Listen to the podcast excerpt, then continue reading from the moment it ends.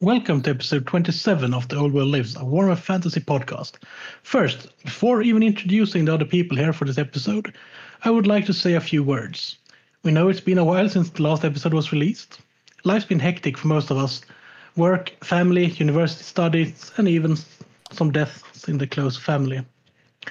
Sometimes life finds a way to take over, interfere in our hobbies, and, well, you all know how it is. Life takes precedent. Oh, right. You may also have noted that this is episode 27. Half of episode 26 was corrupted, and we are currently waiting for Krell to have time to re record the Beastman special. With that said, welcome to our High Elf episode. With me for this recording, I have Mr. Grumpy Short and Stunty. Say hello, Niklas. Hello. And a special guest. Welcome. And introduce yourself, Tim. Hi, I'm Tim. That's a good introduction, Nathani. Short and sweet. Just like dwarves. So, do you know anything about elves? That's a question. I guess we'll see. Uh, yeah, I think I've got a good handle on elves. Um, I've been playing them for a very long time. Um, they're probably my favorite army in the whole Warhammer universe. Um, I started in fourth, probably at the tender age of 11, maybe even 10. Um, my mother actually introduced me to the hobby. She uh, bought me my first miniatures. Um, I think it was probably the plastic monopose box um, of High Elf Spearmen and High Elf Archers, which I'm sure some of the listeners will be very familiar with. And then that was quickly followed up by my all time favorite model, still my favorite to this day, which I bought for myself, I think, after saving up a bit of pocket money, um, which is the High Elf Mighty Tiranoc Chariot, which I'm sure people. The old well. good one the old good one, the heavy, hefty one with the with the yeah. ridiculous, ridiculous helmet on the charioteer, yeah. and that pose that just says it all. It just says, "I know I'm the best." and it's so much better than the later plastic release. At least that's what I think. Yeah, yeah, it really is a touchstone for me. That one. I've got five in my army. Um, none of them are painted. Um, so I can't really count as being in the army yet, for all intents and purposes. But yeah, one of my favorite models. Yeah, I think uh, you prefer the metal version of uh, all the Elf models, right? Absolutely, if I can. There's a few exceptions that I'm willing to make, but only because of the uniqueness of the sculpt. Um, so I have made one concession to plastic in my collection, and that is the equally excellent um, Sea Helm model that they released as part of that ridiculous flying chariot. Um, obviously, I yeah. don't use the chariot, um, but I do use him on foot because he just looks fantastic, and the trident is brilliant. Again, he has some of the same qualities that the charioteer has, so I kind of see them as bookends to my collection in a way. I've been looking for for that model uh, ever since it's been discontinued. I've been looking for it because I just want the sea helm. I don't want the rest of it. Maybe yeah. for bits, because why would I want yeah. a flying boat without look? Concept I think doesn't make sense.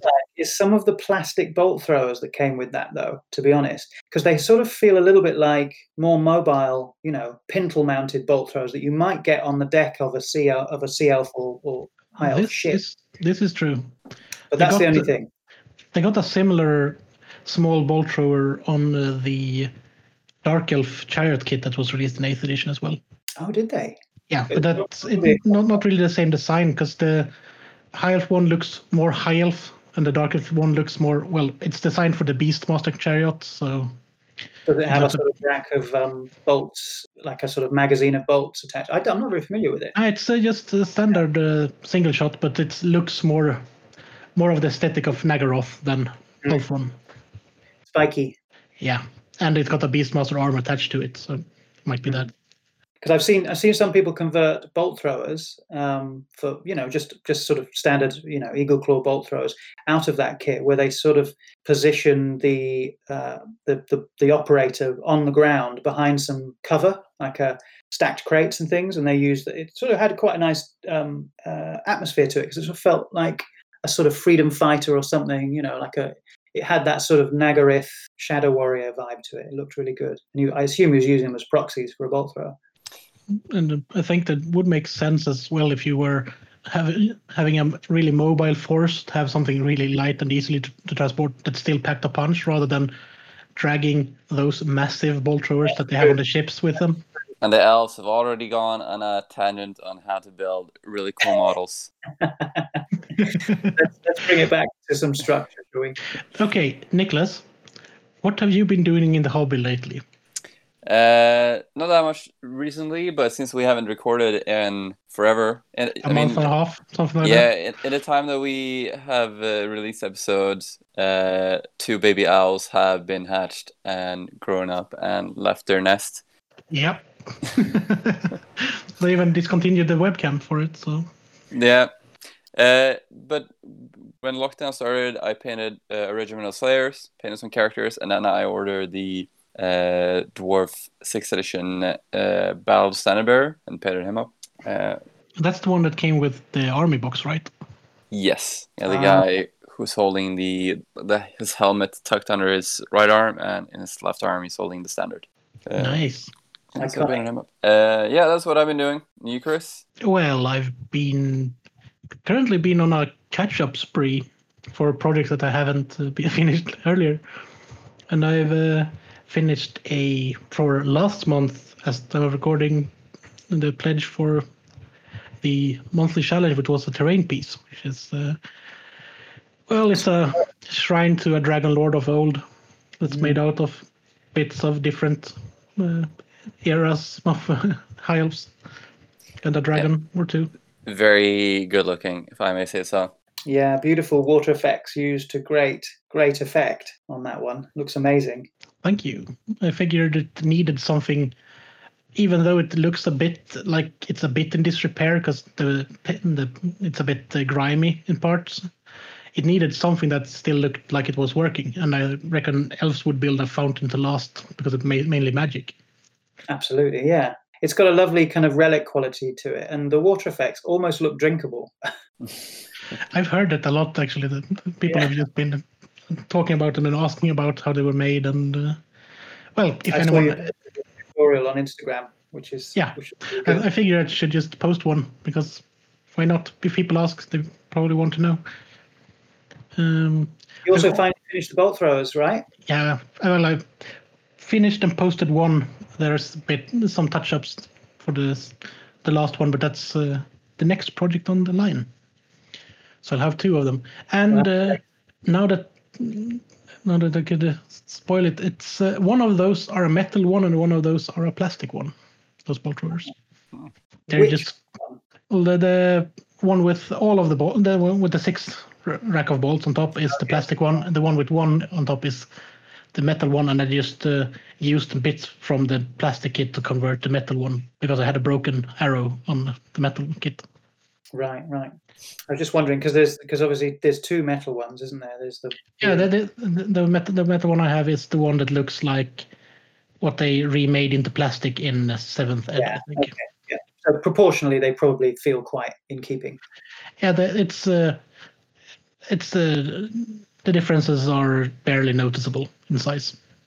Mm. It's uh, some of the details. We will- the- Yeah. We will have to name this episode the High Elf Bolt Thrower episode. Oh yeah. yeah, We'll just talk about bolt throws for two hours, shall we? but I really like design. I also have one of those old ones with uh, like the double rack of arrows on top. yeah, the mad rack. that are like two two separate pieces and just cast arrows on top. I might Mm-hmm. put that on a terrain piece because I am possibly building another terrain piece. So it should be Brilliant. suitable for that one. Are you going to give away what that's going to be, or is that Well, top it's secret?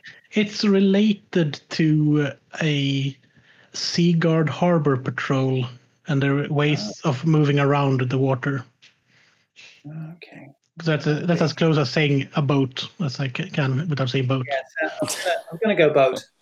Yeah, gonna be like a one of those uh, small, uh, quick, uh, just like a small patrol vessel, vessel not no, nothing major. Pulled by Hawk. No, it, it will be bigger than Hawk uh, powered. Pow- the Hawk power can convey it with. You should probably suggest uh, that listeners come up with a name for it, and just hope that they don't call it Boaty McBoatface. Uh, there, there are. And I know this because I have looked at the stats for this podcast. There are too many Australians listening to this podcast that I could actually ask that. It'll, it'll get called Boaty McBoatface, definitely. Yeah, if we are lucky. Hmm.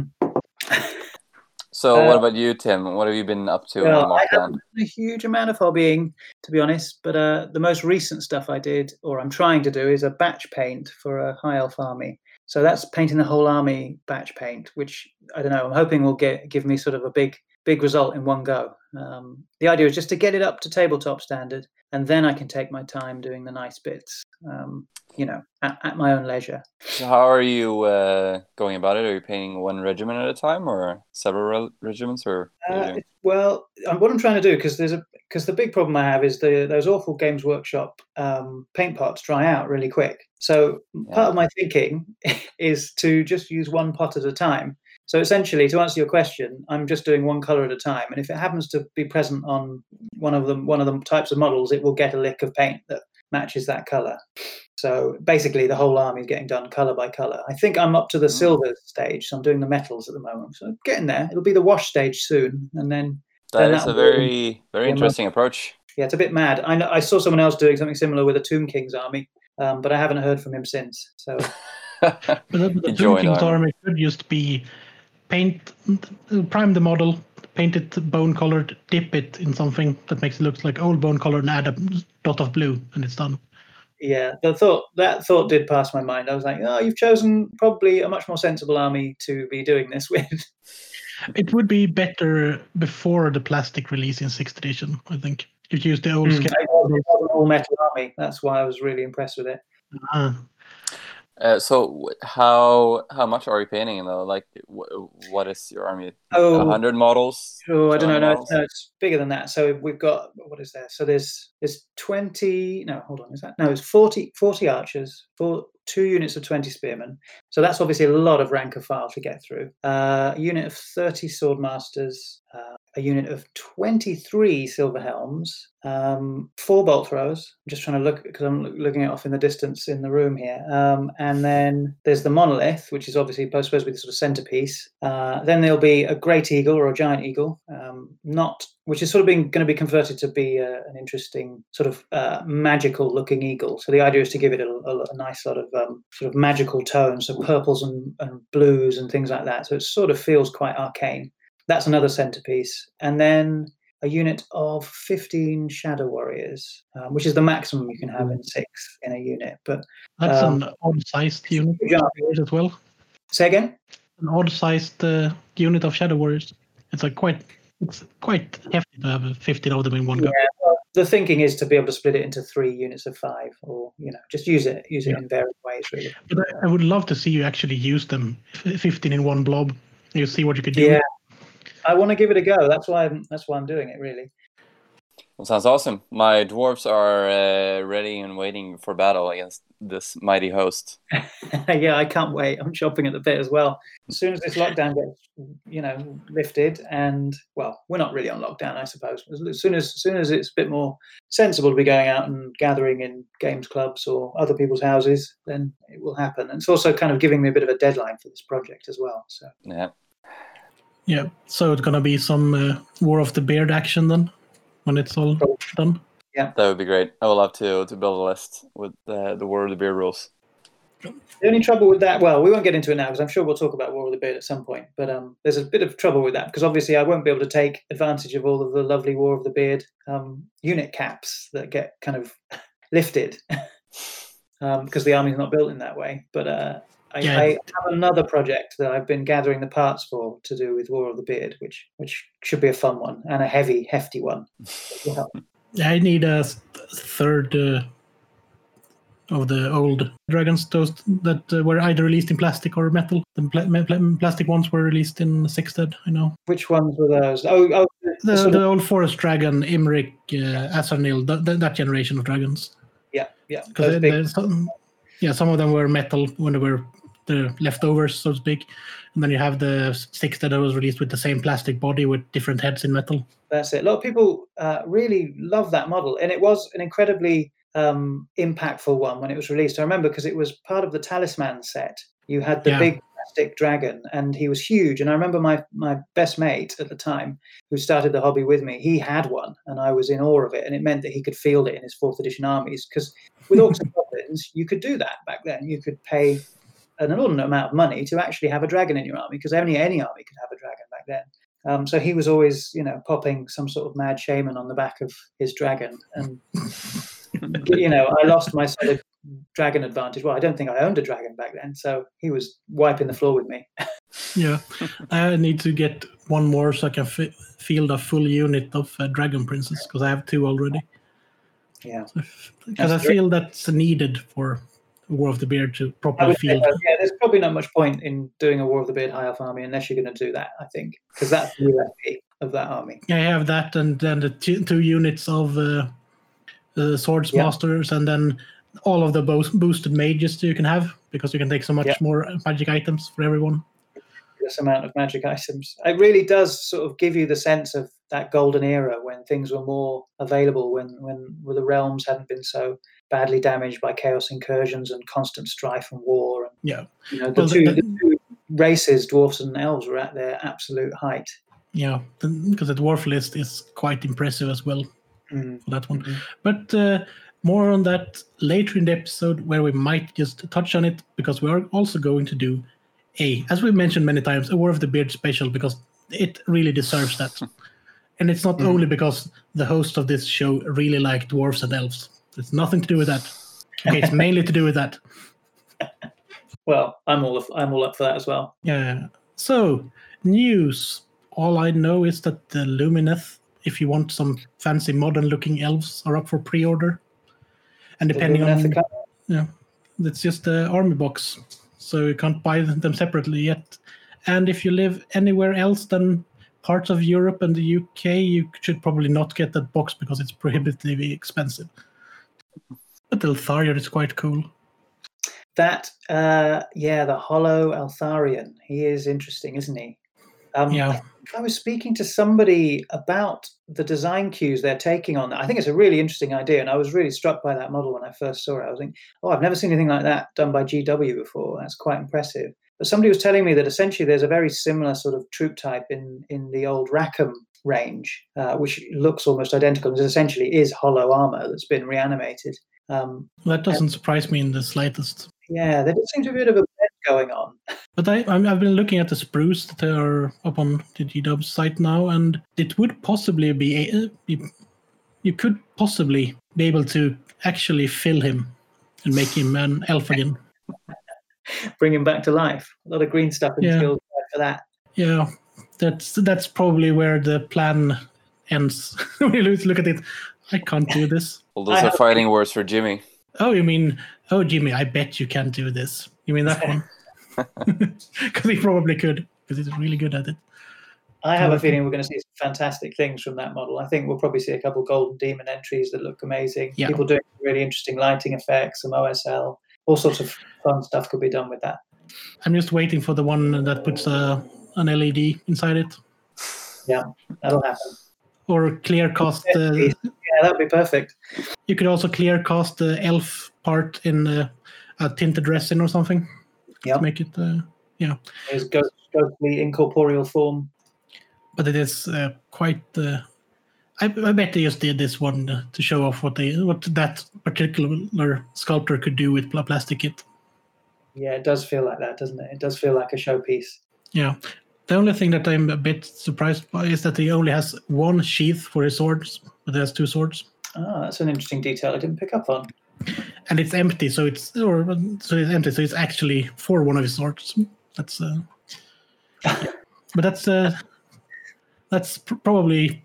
It's, Maybe he used uh, sticks the other one into his armor somewhere. Yeah, you can just keep it in his chest or something, or a leg. it's it's Age of Sigmar. We don't really know what's going on, do we? Do anyone know know what's going No. on? Maybe he sheathes it in his enemies. I don't know. Yeah, possibly. Safety always off. Store it have- in a Then there's the lovely spearmen in this kit released, and they have some proper spears that will probably snap in a week or two after getting them on the field.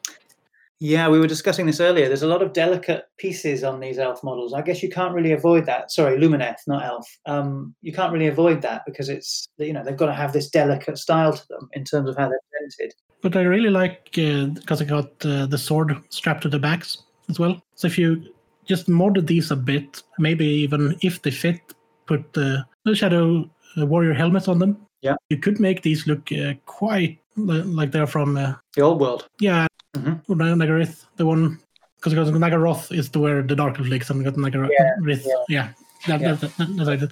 So you can ma- possibly make them look like they are from the same kind of army as the Shadow Warriors, Mhm. which would look kind of quite cool. Those Shadow Warrior helms are great from from that old kit, aren't they? Because they, you Yeah. can apply them to almost any any sort of elf-like model, and it automatically imbues them with that sort of faceless, unknown warrior quality, and it, it's it's great. Yeah, and uh, as long as they're the similar, somewhat similar size, they shouldn't look too far off, and you will get rid of that feather dust or whatever they have on top. There it is. Well, you know me, I'm a big fan of plumes. Oh, it's all about the plumage. I don't I don't have a problem with that stuff. I'm thinking of maybe if I'm keeping the original ones, maybe changing the top of them a bit, but they are elves. They should look a bit silly.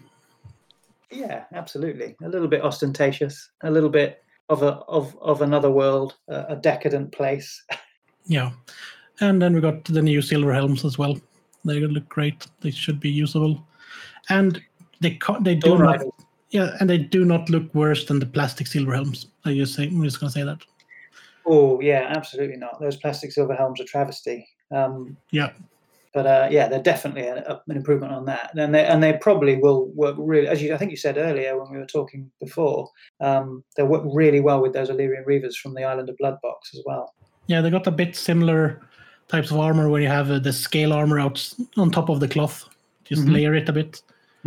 And uh, maybe have to work a bit with the poses on the horses, but uh, they should look good when they're painted. point of contact. I know from experience with a couple of Lord of the Rings models, like the, the Riders of Rohan and things like that.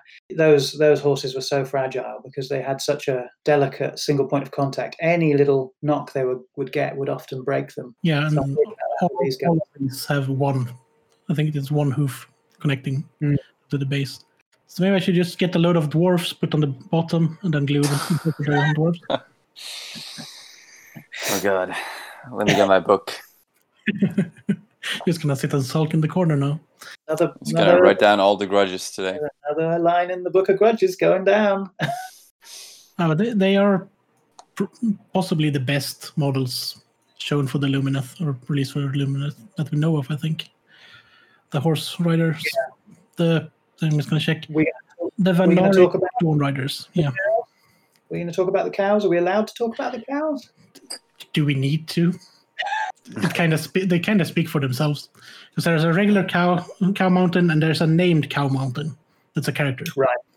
The cow mountains. Yeah. With the mountains on their shoulders. I, I do have to admit, I really like some of the, shots that GW have released of the the whole sort of force so far uh, arranged with the sunrise coming up. You know, it's very evocative, very good stuff. But those cow guys, they really break my immersion. Yeah, and well, those cow guys and the helms for those hammer guys, because Oh, they have God, the yes. cow, cow, the the minotaur head on top of an elf helmet. Cow hammers. I was trying to think about how that because the arms are. I think you probably talked about this before, but the arms are a bit too far apart on those to turn them into something like a swordmaster or Phoenix guard. or a phoenix. Yeah, maybe with a halberd. you could uh, change, uh, just remove the hammer head, put an axe head on top of them, call them uh, Mhm. white lions. Yeah, yeah. I guess that would work. Yeah, I guess my mind was automatically going to swordmasters because they're just my favorite, and that's what I want the most. But Yeah, me, me too. But I have like fifty plastic ones already and thirty metal ones, so I don't really need more swords masters, no matter how much I want them. definitely not. How many is that? Hold on, that's eighty. I can feel the Yeah. quite a decent force for War of the Beard if I Oh yeah, you're right. You split Yeah, them in. them. Mm. Well, half of them are painted, but that's Poor old Niklas isn't going to stand a chance when we ally against him. Swordmasters. Well, they have heavy armor. That's it. Mm, yeah, I think it is heavy. and they don't have that that fancy missile deflecting rule that they have in eighth edition either. No, or in, I think they had that in fifth as well. Yeah, they lost a lot in sixth edition. They made them more Pin killable. pin They're the cushions. best unit, in my opinion. Mm, just gonna. I got stuck on looking at the Warhammer community page, and that's not good. Speaking of the Warhammer community, the reason I started to paint a lot recently is that I've been inspired by watching those daily shows they have now for free on Twitch. I'm not. Gonna, that. yes, I'm not uh, ashamed of saying that I have too much time and I can might as well watch live streams talking about hobby, even though that's not the exact hobby that I'm into. It's still painting. Do you do it while you paint, or do you just watch it as a sort of? You know, It's just- mainly while I paint, or well, I have been watching that while I'm playing PS4 as well, but that's beside the point. I think I haven't have been, serious multitasking school, going school, there. school's out for the semesters. I don't have much to do. It's just there's no summer jobs or anything. So Right, so right. there was a bit, bit something. I think it was a pandemic, so something that just ruined everything. There is. I've, I've heard a bit about that. Yeah, a lot of people seem to be talking about it. Yeah. And in parts of the world, people are not talking enough about it, which is odd. true, true. So we have challenges still uh, this month for the monthly OWL challenge. It's uh, a hero level character for whichever edition and army you want. And uh, we also have, which is uh, possibly or possibly not due to me not finishing anything. Uh, the alternative was uh, finish projects that they have started for the other challenges and not finished yet. So, I think I might have to take up that one. Although there's not much time left in the month, so Well, it's uh, at the time of recording nine days. true. I did. Maybe I can get it in. Maybe I could. Yeah, I've got all the parts I need now. No more excuses. It's a good good uh, reason as any. Well, if even I finish projects, that should be. something. Yeah, that's true. That's true. I need to take a leaf out of your book. yeah, but we've figured also it's been six months of ch- months of challenges. There are people that haven't finished everything. Why not just have a catch up month? And Yeah, a good way to wrap things up for people. Yeah, it's always good when you can finally finish that project you've been, been sat on your hobby desk for months. A real moment of triumph. yeah, and then we have our Battle Standard Bearers challenge. All of the details are on our Facebook for that one. It will run to the 15th of July, and then we will have, I think we said, a community vote for those that finish it for a winner for a yet to be disclosed prize of some sort. But that's up to Jimmy. So we might have to prod him a bit until he replies and see what he's up to these days. Mordheim. It's always up to Mordheim. This is true. Speaking of Mordheim, Jimmy has done a bit of a side project within the remit of the podcast. And uh, people have probably seen this on uh, Instagram at the moment. He'll be looking at uh, getting some questions in for a little series called Town Crier, isn't it? Which is a more uh, sub well, it's a podcast that's going to be under the our um, little umbrella of the Old World Lives. And uh, yeah, it's going to be uh, released when it's released because I'm not involved in that, so I have no time frame or anything. But team is working hard on it. That's all we know. Yeah, it's gonna be good. We have a lot of listeners that are into Mordheim, and there's like a huge Mordheim movement on Instagram as well. So lots of people playing it. So that'll be interesting for sure. I just recently joined the Mordheim Facebook group, and it's amazing to see the community there. One of the best things that I noticed almost straight away was a rules query had been popped up there. And the first person to comment was Tuomas, just immediately clarifying exactly what he meant. Yeah. I don't think there's any other game out there where that happens. And it's it's a game that turned 20 last year, so it's uh, those that Oh, are yeah. playing it. There are still new players coming into the game, which is nice. But there are players that have played for 20 years and still have to ask the questions on what people meant from the beginning, which is also Oh, nice. and it's it's a real it's a fun thing to to play. I have a Skaven warband and I'm working on a second one, um, but uh, there is disgusting lack of elves in that game. That's always been the barrier to entry for me as well. and all the ones that are on there are considered sort of a little bit unkosher to use because they're too OP. Um, yeah, or they weren't technically in Mordheim at that Yeah. point in time. Blah Yeah. blah blah. I know Jimmy, and but uh, I won't say- everyone and everyone else rejoices over the lack of pointy ears. over the lack of filthy knife ears. Yeah, So, so that's why I'm doing a pit fighter warband from the next one, with which will have mainly elven pit fighters. So Oh, Take I see.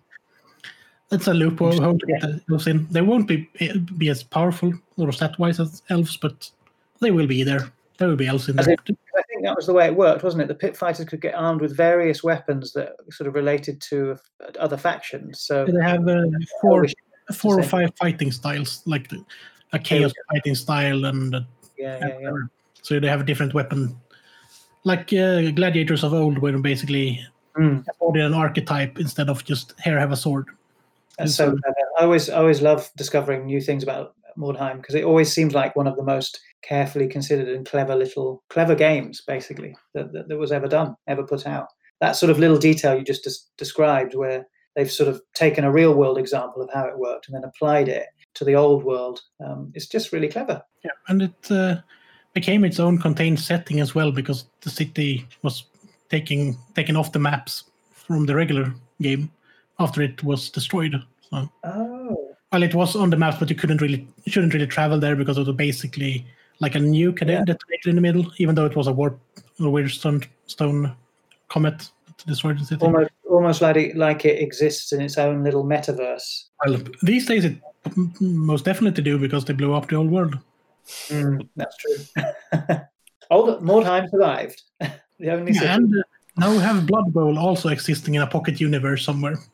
Yeah, little pocket universes everywhere, including our own one, sixth edition. Wasn't in time. Oh, right. We, we were actually talking about something today, weren't we? I think the theme is high elves, isn't it?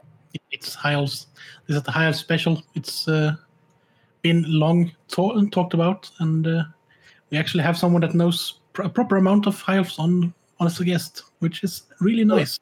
Otherwise, I Otherwise, have it to would- admit, when I when I first um, started listening, I was very excited to hear the the high elf one, and then it hadn't been done yet, and I was like, oh, when are they going to do it? When you know, it'd be be great to listen to that whilst actually painting high elves. Um, Well, and still be, I think this will be out in a few days, hopefully. yeah, yeah. Now So- we ruined it for you. Now you just have to listen to yourself talking, which is horrible. nothing I nothing I hate more than listening to myself. So thanks, guys.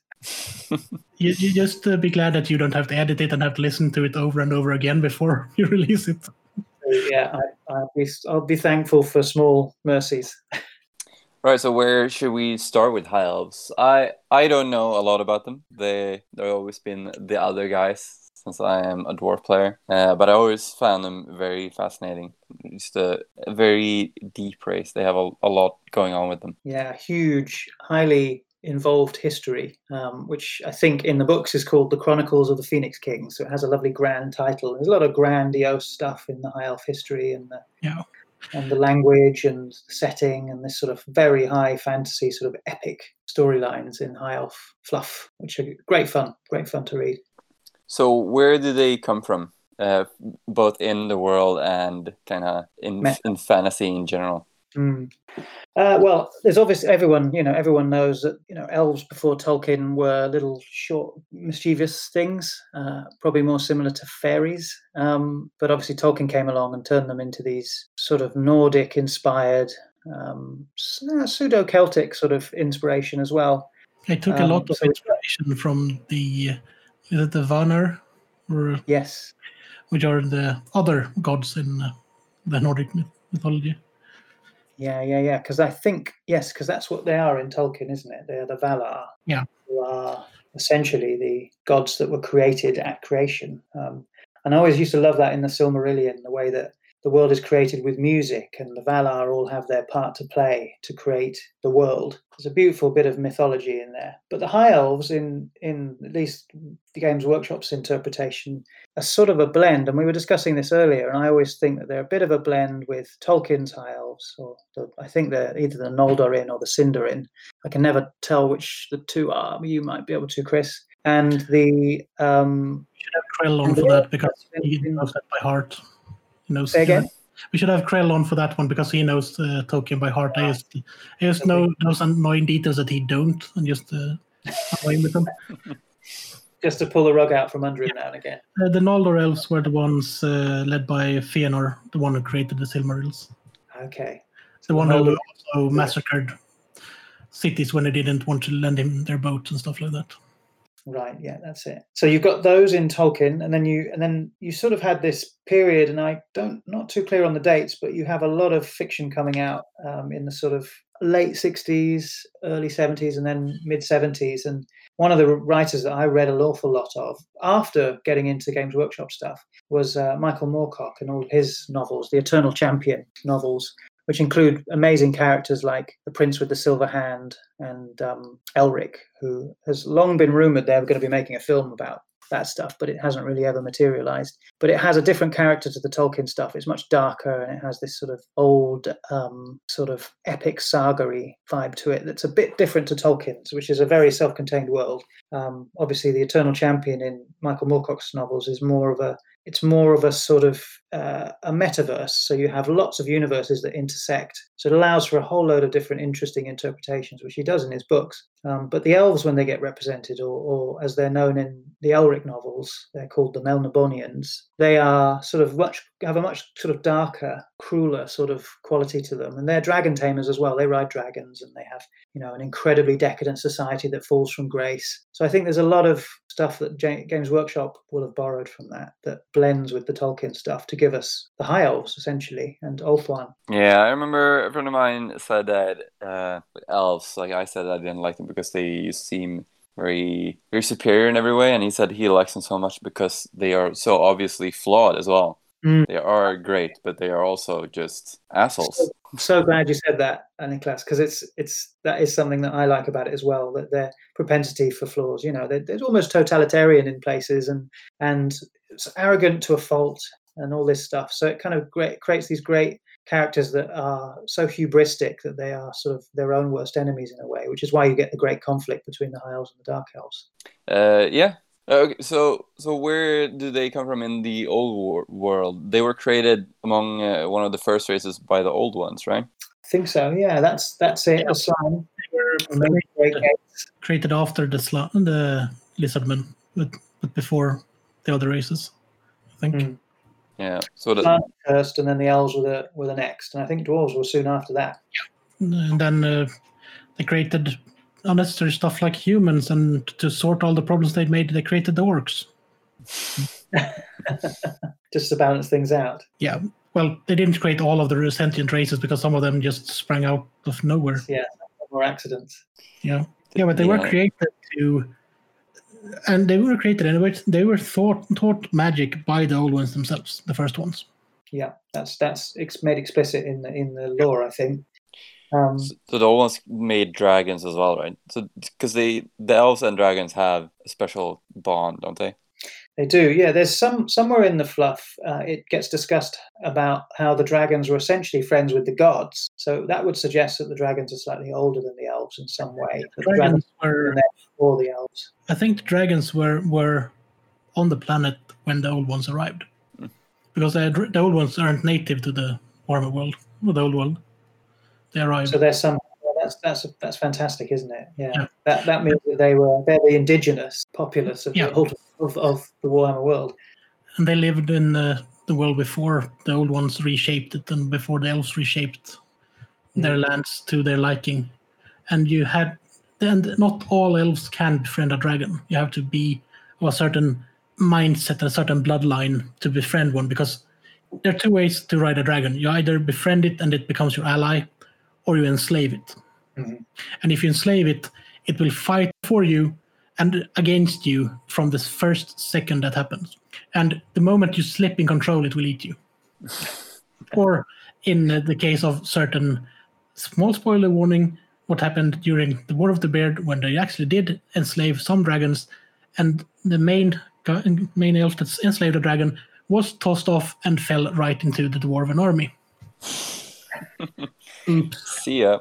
Yeah. So accidentally thrown by his mount. Yeah. Into the enemy. Mm-hmm. The yeah. Princess of, the princess of Caledor, the, the bloodlines of the Caledorian nobles, have always been able to connect with the dragons in a different way than most other elves.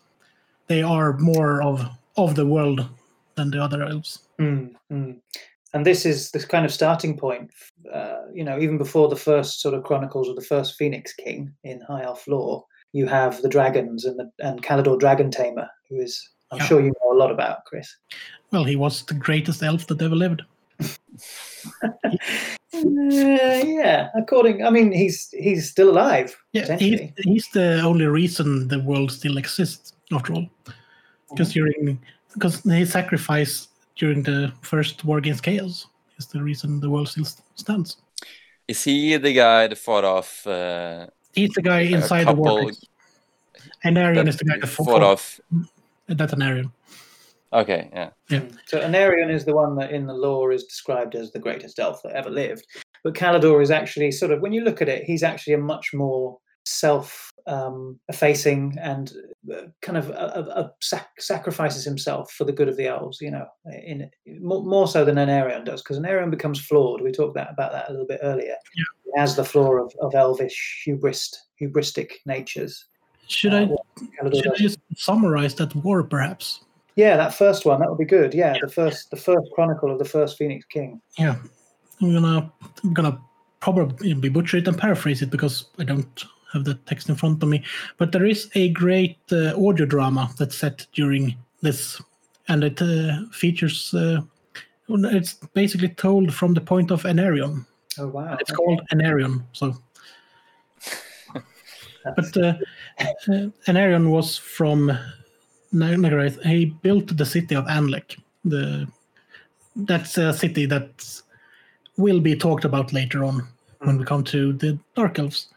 But uh, during the, the early times, uh, the when the old old ones had to leave the old world or the planet, when their basically stargates exploded on in the Chaos Wa- Waste and on the South South Pole, unleashing hellish winds of magic and with them demons in a in an amount of the amount of demons that hasn't hasn't been seen since outside of the realm of chaos, and uh, the elves spent hundreds of years fighting a losing battle against the demons because they couldn't really do anything, with Aenarion leading the armies of the elves, with Caledor and his mages inventing new types of magic, invented new types of weapons just to battle the demons.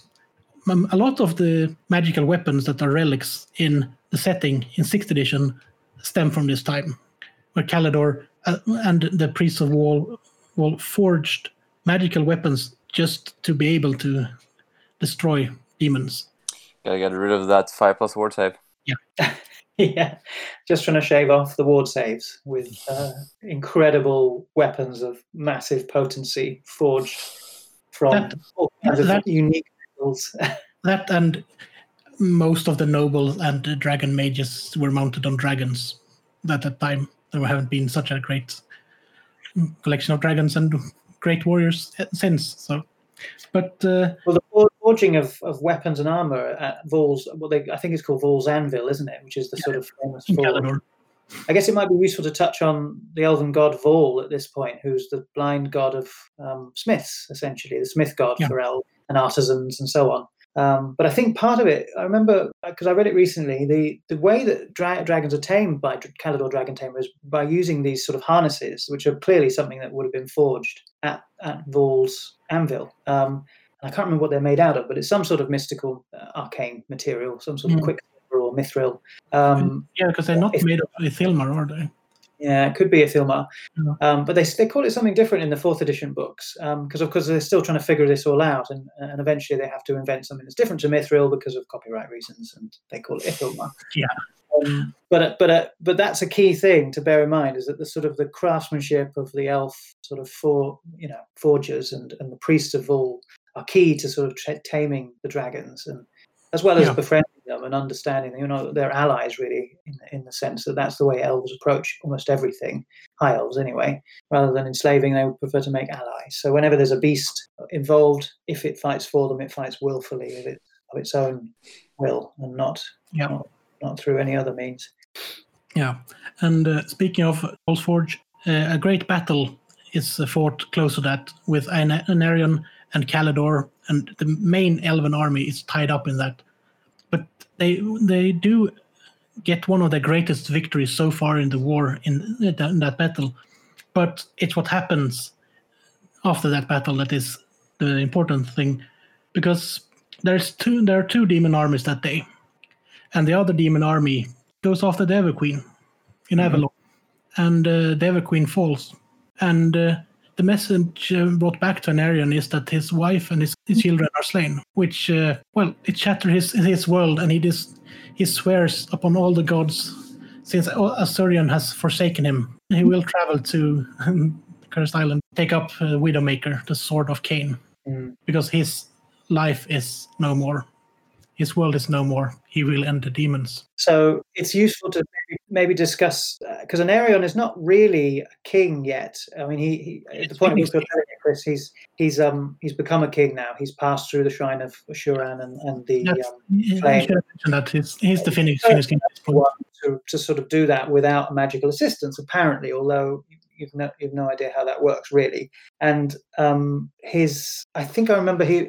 So the key thing to also point out at the moment is that is El, is sort of high elf uh, governance and the monarchy and how it works because they they have a sort of two twin monarch system really, where the Ever Queen uh, inherits her position, I think. Um, so it's always passed down through a bloodline, and she she always uh, is married to the Phoenix King, who, up until the point of Aenarion, it's we are led to believe it's a, it's always been a Caledorian because, of course, they have access to dragons and are able to enforce their might on the other kingdoms, the ten kingdoms of Ulthuan, uh, and unite them in much a way that sort of um, George R. R. Martin sort of borrows that a little bit, I think, um, and and that sort of allows them to be the, the de facto Phoenix Kings up until the point where they're losing this massive battle against Chaos, and Aenarion then is discovered and becomes a great hero, uh, passes through the shrine um, and the flame and survives. So is therefore chosen by Asuryan. So he's then sort of got imbued with the,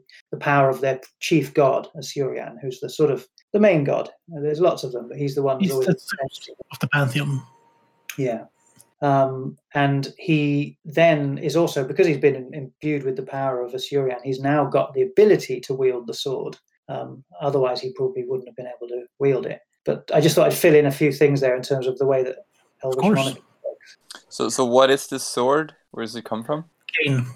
It was forged by Vaul for the god of murder of the Elven pantheon, Khaine. Or the, All right. the warrior god. Yeah, who's essentially Khorne, really. I mean, it's not hard to make that jump.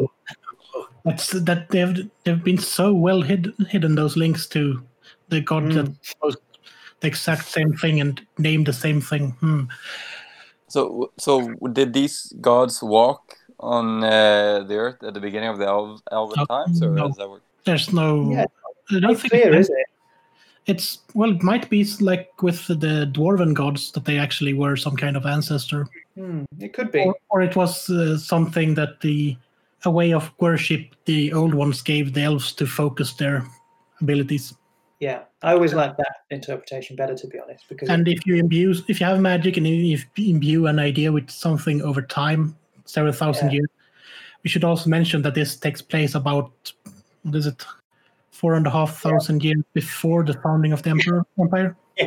Well, it's important to point that out, isn't it? Because all the Elvish history, the majority of it, up until the last two Phoenix Kings, takes place um, several. Well, you, you said four four and a half thousand years before uh, the founding of the empire and, and Sigmar.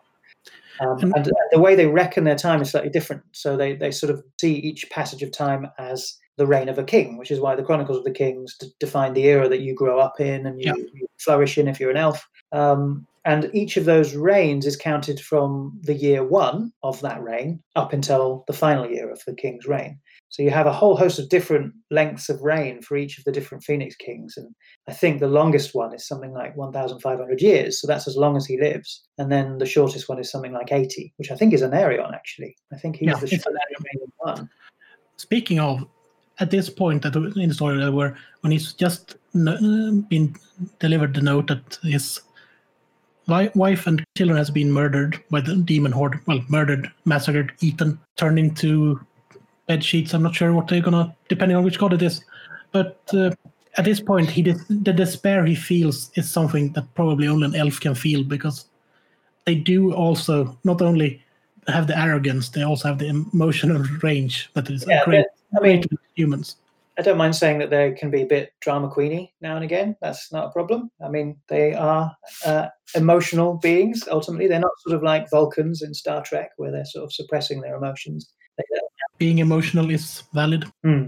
but because if the Ever Queen is dead and her daughter is dead, there is no more Ever Queen. Yeah, That's the thing that that's the, the info he has on that when he forsakes Asuryan and travels on in Rogner, his dragon, up to get reclaim the sword. Mm. So he travels to the Isle. He draws the sword, swears an oath to Khaine, and returns. And with the sword and the magic, and obviously all of the other magic items that uh, Caledor and his mages have created, they begin to fight back. They begin to at least battle the demons to a stalemate. I And think that- it's one of the sections he's he's fighting four different greater demons all at once, and that's he's uh, described yeah. as this colossus, almost a demigod, because of the power he's he's got from both Khaine and Asuryan. Yeah, he's an avatar, an avatar of the elven gods. He's a basically Yes, de- he's a demon almost if you're gonna put those words in it. Mhm. The power level is as, and this uh, this as I mentioned, the battle for demons is what he's doing while Caledor and his cadre of mages are enacting the the po- most powerful, most potent magical ritual ever performed up to this point and po- possibly since, Mm. because they're creating a vortex in the middle of the inner sea on an island that is designed to channel and funnel all of the winds of chaos and winds of magic and dr- drain them out of the world. Yeah, sort of diluting the world of its Yeah. magic a little bit, which was is going to help in the battle essentially, because demons And- born mm. from nowhere, and you know, But they, they do have their reservations, and Arian says to themselves, if we go through with this, we might not have any weapons left to fight the demons if it doesn't work. yeah, it's very much a sort of last ditch attempt, isn't it, to sort of do Yeah. it.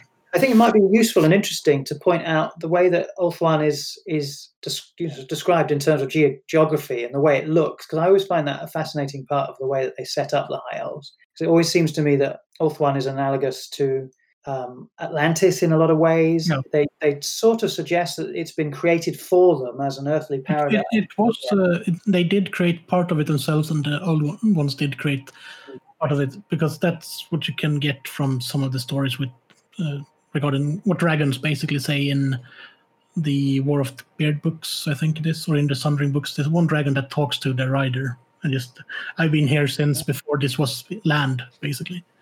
Yes, yes, I wondered about that. I've not read any of these books. I need to get into them. Really, I've been, I've got them on my uh, wish list on Amazon at the moment, so I need to press the button. Um, but uh, the, also the shape of Ulthuan, you know, it's this sort of, sort of, it's you can tell it's a completely fantastical island. It, it looks like the kind of place that would have been made, you know, after Yeah. some design, as opposed to some sort of natural geographical occurrence. It's it. all- I remember when I was a kid looking at the map, it was a bit of a eureka moment when I suddenly realised it was the shape of a coiled dragon and eating its own tail, which is a fantastic piece of imagery. Um, and that relates to an old, old myth about the worm Ouroboros, which is a um, alchemical um, symbol that's used in in the old in the real world practice of alchemy, um, and it's to do with eternity. It's always symbolized eternity and renewal and rebirth and things like that. So that relates directly to the phoenix concept as well. So they're all tied together in some sort of way. And then, when you look in the middle of the map, you get a slight suggestion that there's a yin and yang symbol going on there, which suggests the idea of balance, and that that's what the elves are there for to achieve balance somehow. And they did, because they drained out of all of the chaos magic, all of, and most of their own magic as well. And they had to mm. actually, Right in the middle of that yin and yang, isn't it? The Isle of the Dead, with the vortex is. yeah, which has been a hotly contested zone during the history after this. But fantastic piece of like description description there. Very grimdark, very Warhammery. The way that it's just this field of bones. Um, the time flows differently. The, the armor and the weapons of these these rotted uh, combatants has has not decayed, but their bodies have. Why is that? It's all very mysterious and grimdark, and it's it's great. and in the center of it is uh, you can if you look into the vortex you can see the outline of a mage with up, with outstretched arms channeling the magic lost in time because that's Caledor. He never made it Ah. to the island. Is this, is this on? Is this in um, Warhammer Total War or something else? Where have you seen that? I think that's description in oh, the t- Ah. somewhere. I, I I will try to look, or I've just, or it's just a fantastic image in my own head because that's how I see it. Gets to the Sundering, so you might be remembering that, um, which is a, is another cataclysmic event that happens. Anyway, we should continue with the vortex stuff and, and what that results in. well, they managed to drain out the magic. The demon, demon army is finally mortal. The ones that remain are finally mortal, and the elven elves drive them back into the hell pits they came from and start to rebuild. the bad part with all of this is Aenarion survived, Just. but they have a few years left to live at this point. Mhm. and it's it's not good because as we mentioned earlier he still has widowmaker the sword of Khaine Mhm. and he managed to produce another child and that child is malekith Yes, he rescues. Sorry, I remembered now. He rescues, and this is the great thing about Yeah. the sixth edition book is that the narrator who describes some of the history of the Elven lands in the sixth edition book, he was there, and apparently he, I think it's, know it's not him, it's his father. His father is the one who cut the chains from Morathi, who is the mother of Malekith, and also any Dark Elf players will immediately recognize those two names. Um, she is rescued from a, apparently rescued from a band of Slaaneshi cultists or followers, or followers of the cult of pleasure or luxury, depending on what time it's being discussed in. Um, and she's so she's rescued by Aenarion, and then of course uses her her wily ways to seduce him and make he obviously he's now he's now a, a widower because the, Ever Queen is dead. So he marries her, and this is where the sort of the dark strand gets started, really. and this is uh, because he still doesn't know that uh, his well the children from his first marriage are still alive Yvraine and Morelion are the two the twin kids, Morelion is the ancestor to tyrion and teclis essentially. Yeah, yeah. which is why they are somewhat touched by the curse because it runs in the bloodline, even though, The male bloodline. Yeah. yeah, even though uh, they- weren't, he was, Morelion wasn't conceived before he took up the sword, but it's still a curse that runs in the family. Ah, right. Yes, of course. So it's it's oh, that's interesting. Yeah, to make that distinction, it's a curse that's been there even before the sword, the Widowmaker's taken up, and even before he meets Morathi. It's just enhanced and, well, Mm. probably added on a whole new slew of curses with the sword as well. but it, uh, just like Games Workshop like to do. it uh, do end up with Aenarion mounting his dragon for a final ride, riding up to the island and returning the sword moment before he dies. Mm. And thus ends the reign of Aenarion, Phoenix King. Yeah, it's it's beautifully told in in the background, um, but that bit sort of isn't really touched on a great deal in the sixth edition book. So they actually leave quite a lot of stuff out of the sixth edition book, not Yeah. as much detail. Um, but I think that's to its benefit to a certain extent. I mean, it obviously helps if you read the other books because you then then you get to know a bit more of the the history. But um, it's kind of nice because I think it leaves a lot to the imagination, and um, you sort of fill in the gaps yourself. And I don't think there's a problem with that. I'm a big fan of just sort of being creative with these sort of things. Yeah, it seems like you're. It's more like you're just being thrust into a world Yeah. in sixth edition, and you just kind of have to figure stuff out. It's not really laid out before you. Have to yeah, find it it yourself. you alive in a way because it's sort of it's you know you're just there and you just you're just implanted and you just have to get on with it. Indeed. So yeah, then we move on to the next Phoenix King, I suppose. And that is Bel Shanaar. Now we have reached the year of 4419 before the imperial calendar started. So Yes, because there's always a gap of one year between the crowning of one king, Phoenix King, and the next. and this was a bit of a controversy to some. And the, the controversy is that Malekith had assumed he would just uh, inherit the crown from his father. And Mal- uh, and uh, Morathi had uh, assumed that, that uh, she would be Queen Mother at this point. That Yeah. would be plotting and scheming. It's made sort of very obvious in sixth edition book the attitude of the elves towards these two characters, Malekith and Morathi. The way it's told in those in the sixth edition book is that they were always evil and that they uh, always plotted something, you know. And there are a couple of key bits of history that get retold differently in sixth edition, which are told from a much more objective point of view in the earlier books. Uh, so I was finding when I was reading the earlier ones, refreshing myself, was that you kind of get the sense that you're not sure if Malekith is bad to begin with, you know. But as if you, if you come in straight to the sixth edition book, you're convinced straight away he's a bad guy. And that's uh, built a lot built on in uh, the Sundering books because the first one, which is Malekith, I think, Mhm. tells the story of his uh, rise and fall, which is really nice to see because he was well, I can, can say it, he was a he was a dick, but he wasn't evil. well, yeah, th- this is the other thing that gets mentioned is that he he's called Malekith the Great for a while because he is the paragon of elvish sort of heroism. He does incredible things. He founds finds new lands. He fights He, against. he founds most of the colonies that they built, Yeah. that built in the old world. He befriends the dwarves, even though Yeah. they were El- Elvish ambassadors at the court of the High King. For But this only Years in the reign of the Phoenix King, doesn't it? So he's not made an envoy to the old world just yet.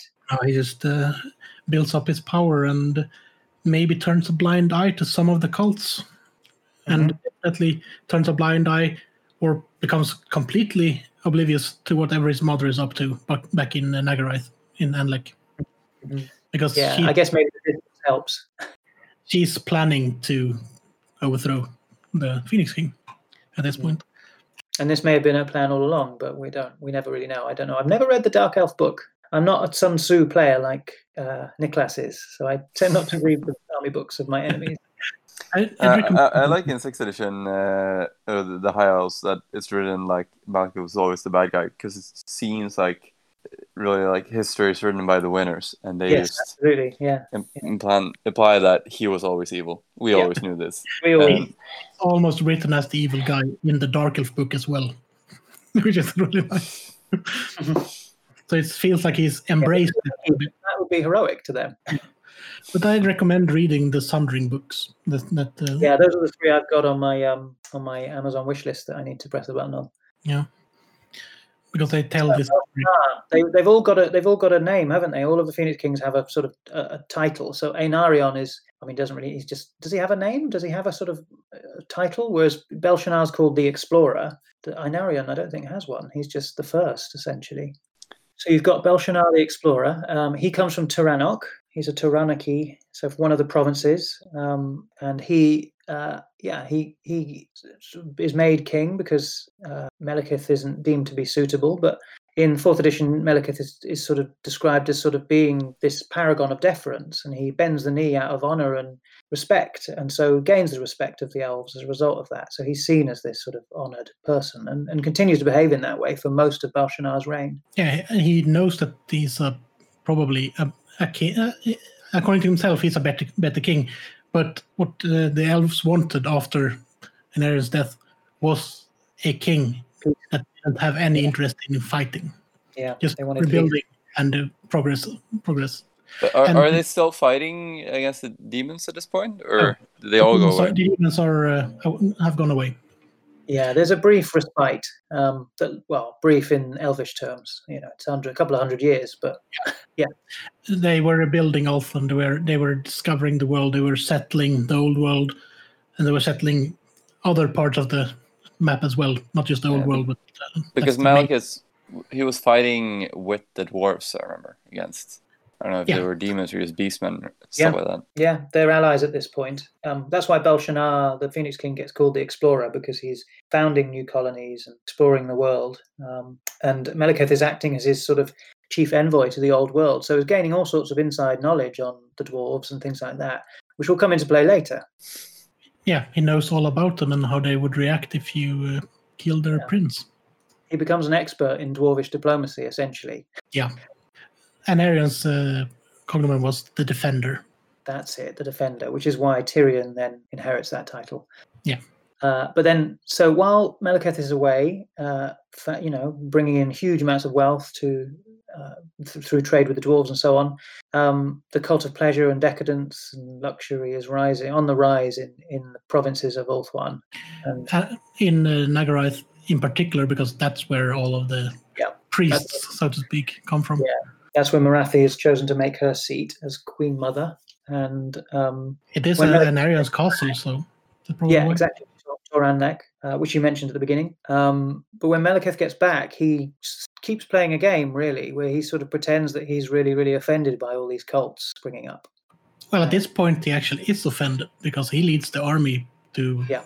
capture his mother. Yeah, I mean, I, I like to think that it's all just for show. You know, I'm more of a Game of Thronesy type. Yeah. But But that's uh, I'm, I'm Feels- just uh, trying to not mention stuff that's in the Sundering books at this Ah, point. okay, So it's uh, or in the Malekith Yeah. because that's uh, they've done a Don't give me- really that's it's a really well told story on what happened and how he fell, so to speak, because she corrupts him. That's probably obvious. It's, it's gonna uh, okay. Well, that kind of makes sense. Yeah, I, I kind of had that vibe as well, reading some of the, the limited fluff that you get in the books. Yeah, it's easy to corrupt someone when you can exploit their flaws and uh, their inherently doomed bloodline. Yeah, absolutely. But uh, Eventually, Malekith becomes essentially sort of like an inquisitor or a witch hunter in this sense. He sort of starts uh, hunting down these cults and, you know, mercilessly rooting them out and destroying them as much as he can. And it sort of reaches its peak when he eventually calls a meeting of all of the council, uh, who, who, who usually the, the sort of the highest nobles of the provinces in Ulthuan. They usually determine who the king is through a sort of process of voting. Um, he calls a council and then eventually claims that Bel Shanaar himself, the Phoenix King, is a member of one of these cults. Yep. That is quite a kind of that is at the end of the civil war after he's laid waste to his own capital with the troops he called in from the colonies. Is a really nice just oh wait, I could do this. I can challenge the entirety of the Nagarythe army, which is the mightiest armed force on on the, on Ulthuan, with my own one that I built up in the colonies that been fighting beastmen for 50, 500 years. Yeah that's it. I, I, you don't get that impression in the fluff, but I'm sure that's something that must be brought up in the Sundering trilogy. They also use uh, dwarven made repeater crossbows at that point. Ah, so we're starting to get the beginnings of Dark Elf technology. Yeah. That's interesting.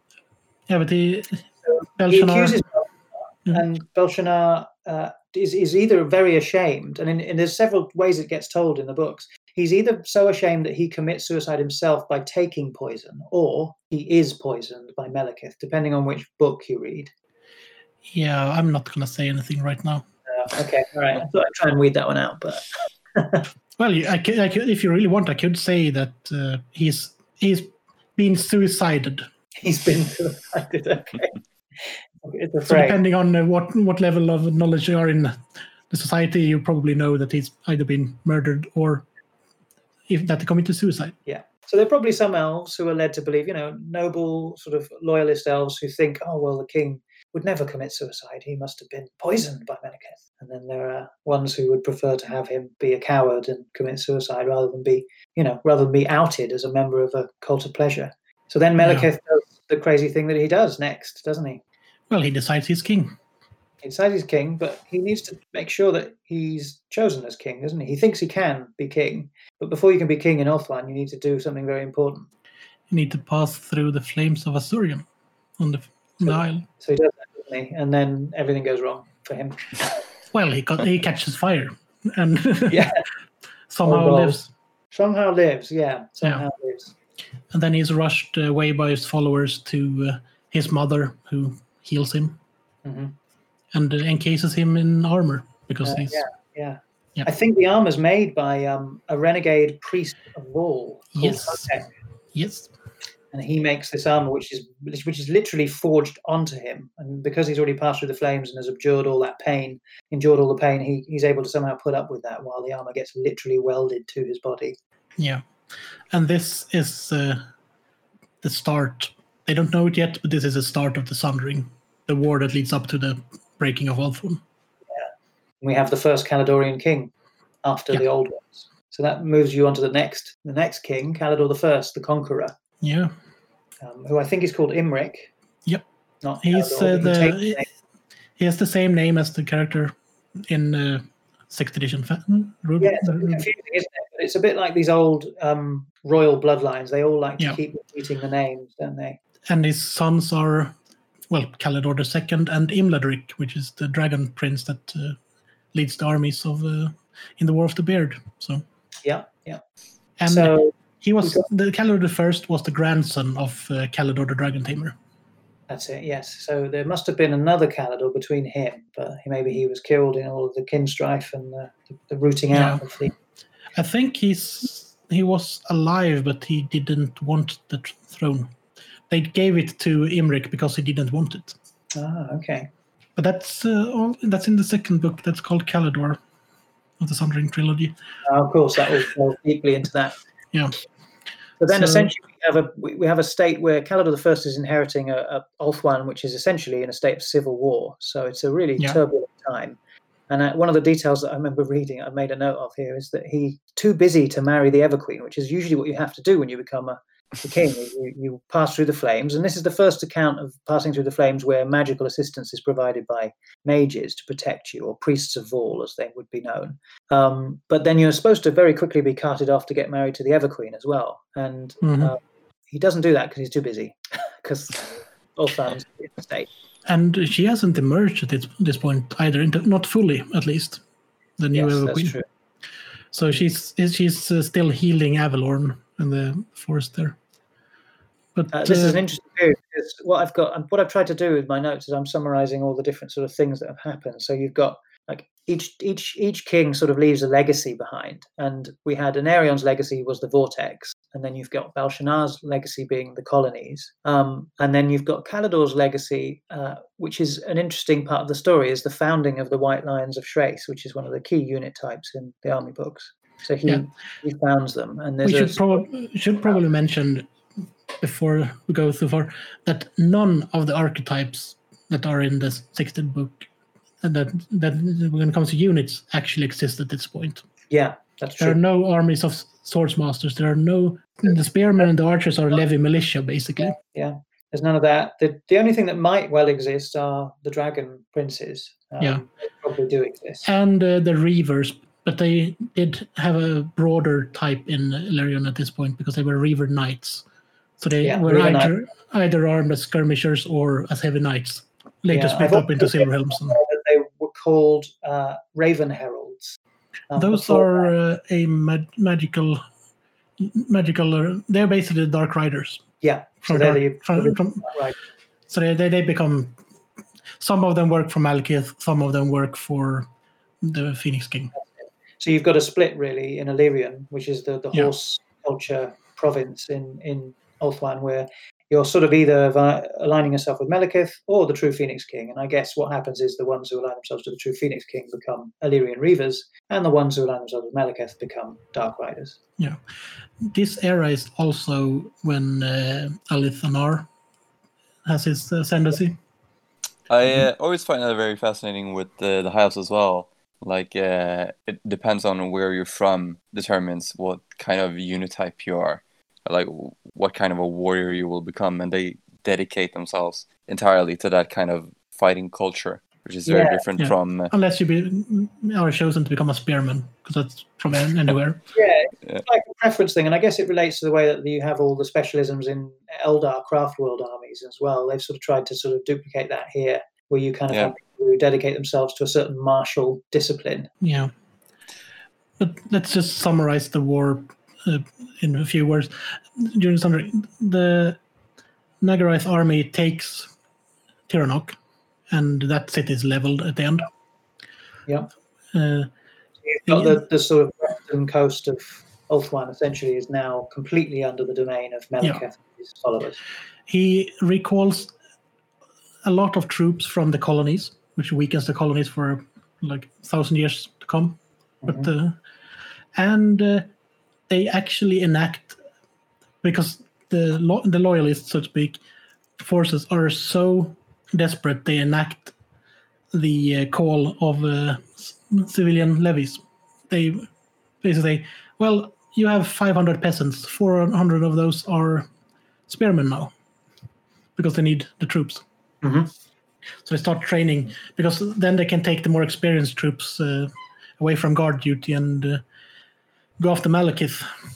And at the end, they uh, succeed in uh, slowly pushing them back towards uh, Anlec and uh, Back towards the coast, trying to trying Yeah. to get rid of them essentially, but they're, Yeah. they're quite desperate, don't they? Malekith and his followers become quite desperate, and they, yeah, they enact a ritual to See, little ritual to and the, the the scope of the ritual was to end more than what it did, but it ended up just uh, making well a nice new sea front of most of inner the inner part of uh. Nagaroth now has a Riviera, or Yeah. or a- and most of Tiranoc became islands instead of uh, plains.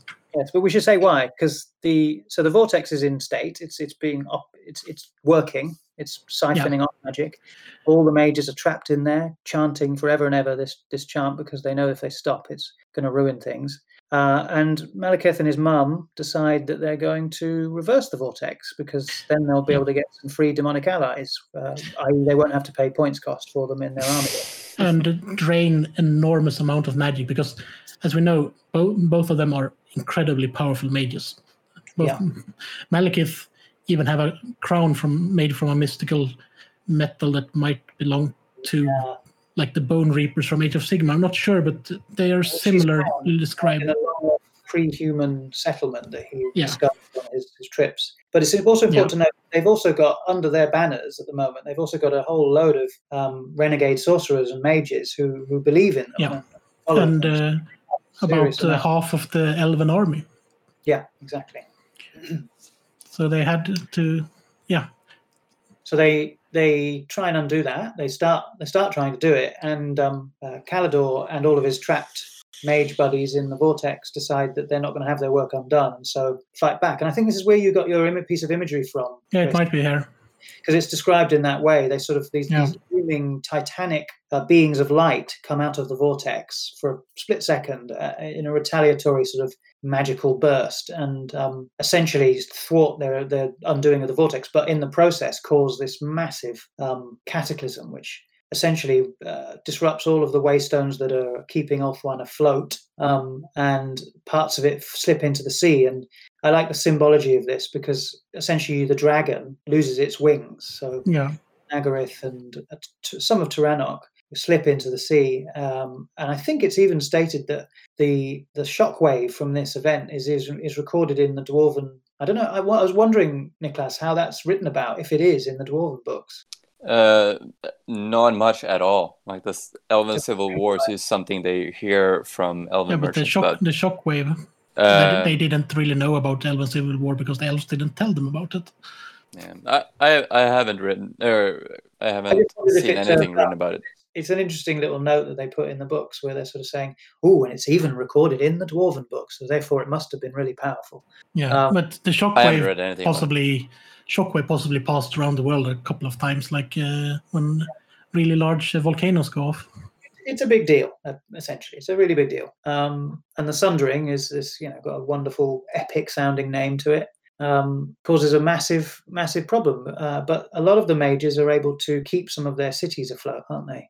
Yeah, Um, and they sail sa- sail them quote unquote the north to i absolutely love this idea. I mean my my full-time normal day job is as an architect. So some of this some of the sort of these interesting architectural related things are fantastical. I find them amazing. So the idea that you could make a whole city float or a whole castle float is astonishing. And of course it, it, it the only way you do that is with magic. So uh, i find that uh, like as, as an image incredible. And the idea of these black arks is really really powerful as well. Yeah.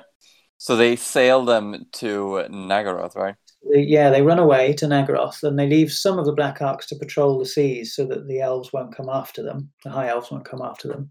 And I think after this, Caledor the First builds the gates between the Annuli Mountains. So the way that Ulthuan is structured as a piece of geography is you've got the Annuli Mountains which ring ring the dragon, essentially the spine of the dragon.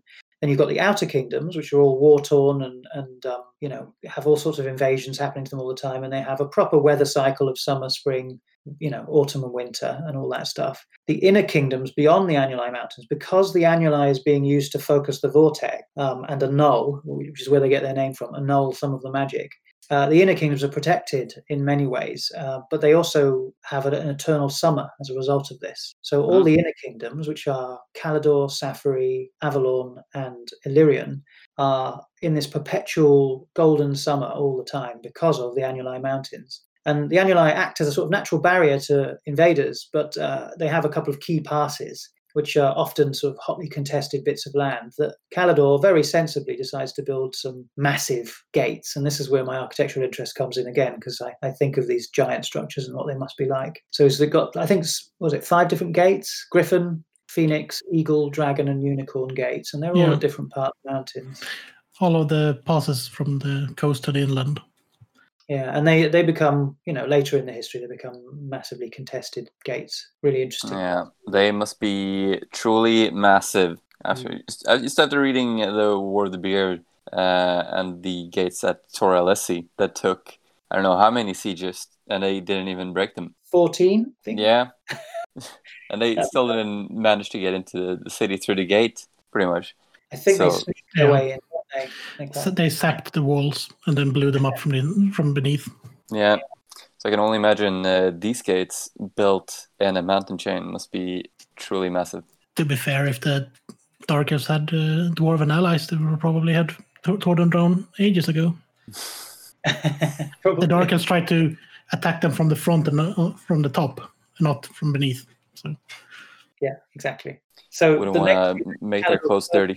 behind is is the he's got a lot happens in his reign really you know. The the gates are built the white lions of Chrace are founded as the bodyguard of the king and then the sundering happens which is one of the biggest events in the history of, of all three elf races i think. Yeah, so he's so Caledor how does he die? He so he dies uh, okay so he's reclaiming the blighted isle. Yeah. because that, that's where the shrine Caledor, of Caledor got a bad end for a great king, as it, the quote goes. that's, that's the exact quote yeah that's it Rather than Um, fall into the hands of the Witch King's servants and die a miserable, ignoble death, Caledor jumped into the sea clad in full armor and committed suicide. Thus passed Caledor the Conqueror. It was a bad ending for a great king. Yeah, what a way to go. Just sunk to the bottom in your Yeah, full. but he did the right thing. G- g- Imagine the token. He would he would never have died if he were captured by the Dark Elves. oh, yeah. Yeah, they love to torture. And given that the the ban the guy on the banner for the Mangel Manheim's Manflares is still technically alive because his soul is- is trapped in his skin. Imagine what they would do to a king. Need to know. oh, dear. That's grotesque and beautiful at the same time. so then we That's- get Candle the Second, who is a bit of an idiot. Yeah, he's the second of his name, as they say. They call uh, him the warrior instead of the conqueror. So he's not as cool as a conqueror. He's just a warrior. He fights a bit. But he doesn't win. Yeah, Mm, It depends on your point of view, Niklas. he dies at the hands of Gotrek Starbreaker. I'm assuming Niklas knows who this is. Y- yeah, know all about this guy. okay. Well, he well he doesn't start the War of the Beard, but he definitely did not finish it when he before it started properly. Had elves had a competent leadership, they would probably not have been as weakened as they are in the current timeline. So I think, well, we, we've sort of discussed it a little bit before, but Malekith is essentially the one who causes the War of the Beard for all intents and purposes through various bits of trickery. he Um, realized that he couldn't defeat Alphon on his own. That's it. So he wants to cause a split in the forces. He wants to cause them to fight on two fronts, get the upper hand. And uh, since the High Elves never told them, the dwarves, about the Dark Elves, because why should they? That would just be logical. hmm They they didn't believe them when they claimed that there was an, uh, another evil race of elves trying to sabotage the peace. hmm Yeah, it doesn't sound very plausible as well. The dwarves like, oh no, it was my my evil cousin Gary. And yeah, yeah, Dwarves that's are like, well, Yeah. you're now- all the and then- same to me. Now we all the the the evil twin, the parallel universe beards on the Dark Elves. That's it. You So know, the- Malekith basically ambushes a dwarvish trading caravan, doesn't he? And um, they take it as a huge fight. Yeah, it's it's several incidents. Oh, is it? Uh, the- I'd say that there's several, depending on wh- which part of the lore you read. If you read the army books, it's like one or two. If you read the War of the Beard, War of, War of Vengeance Chronicles, the trilogy, there's several of them, and they're ambushing certain certain rune lords and stuff like that. So just picking their targets to make them as annoyed as possible. Yeah, there, uh, there's uh, this uh, dwarf uh, dwarf book that has several books in it, the Chronicles kind of thing, uh, or omnibus. And in that one, there's like a very intricate uh, ploy against the dwarves where the dark elves are just playing both the high elves and the dwarves to do bad Yeah. shit against each other, and he builds up and builds up until they're at war, pretty much. Weaving a web of malice. Yeah, Nice, nice work, Malekith. Yeah, but it works. And So we get uh, war of beard, and it's it depletes both sides. The dwarves and the elves fight for ages over this slight. Uh, the key detail that I like is the dwarf emissary being having his beard shaved and sent back. Yeah. Um, He- against the recommendations of Caledor II's advisors, because they said, this is what will happen if you do this. You will have an unending war if you do this. but he's a hothead, so he does it. He, he, is, he was someone that embodies the the thing that you should not inherit power. You should earn power. Yeah. He was he was raised to be king, which is why he didn't ha- didn't feel like he had to deal with the consequences of being king. Mm. He was entitled to power. There's a couple of interesting things that I remember reading about now in this, where where the dwarf, in terms of the dwarves' perspective on this, they kind of don't really. They think it's kind of unthinkable that there, there should ever be a civil war. They don't because they would never fight against their liege lord. So that's part of the reason why they think that they're lying. that There are also people that uh, deny the existence of chaos dwarves Ah, yes, true. Good point. Well raised. because no dwarf would ever fall to chaos. Oh, yeah, So It's impossible. yeah, so what there there might be a bit of hypocrisy there.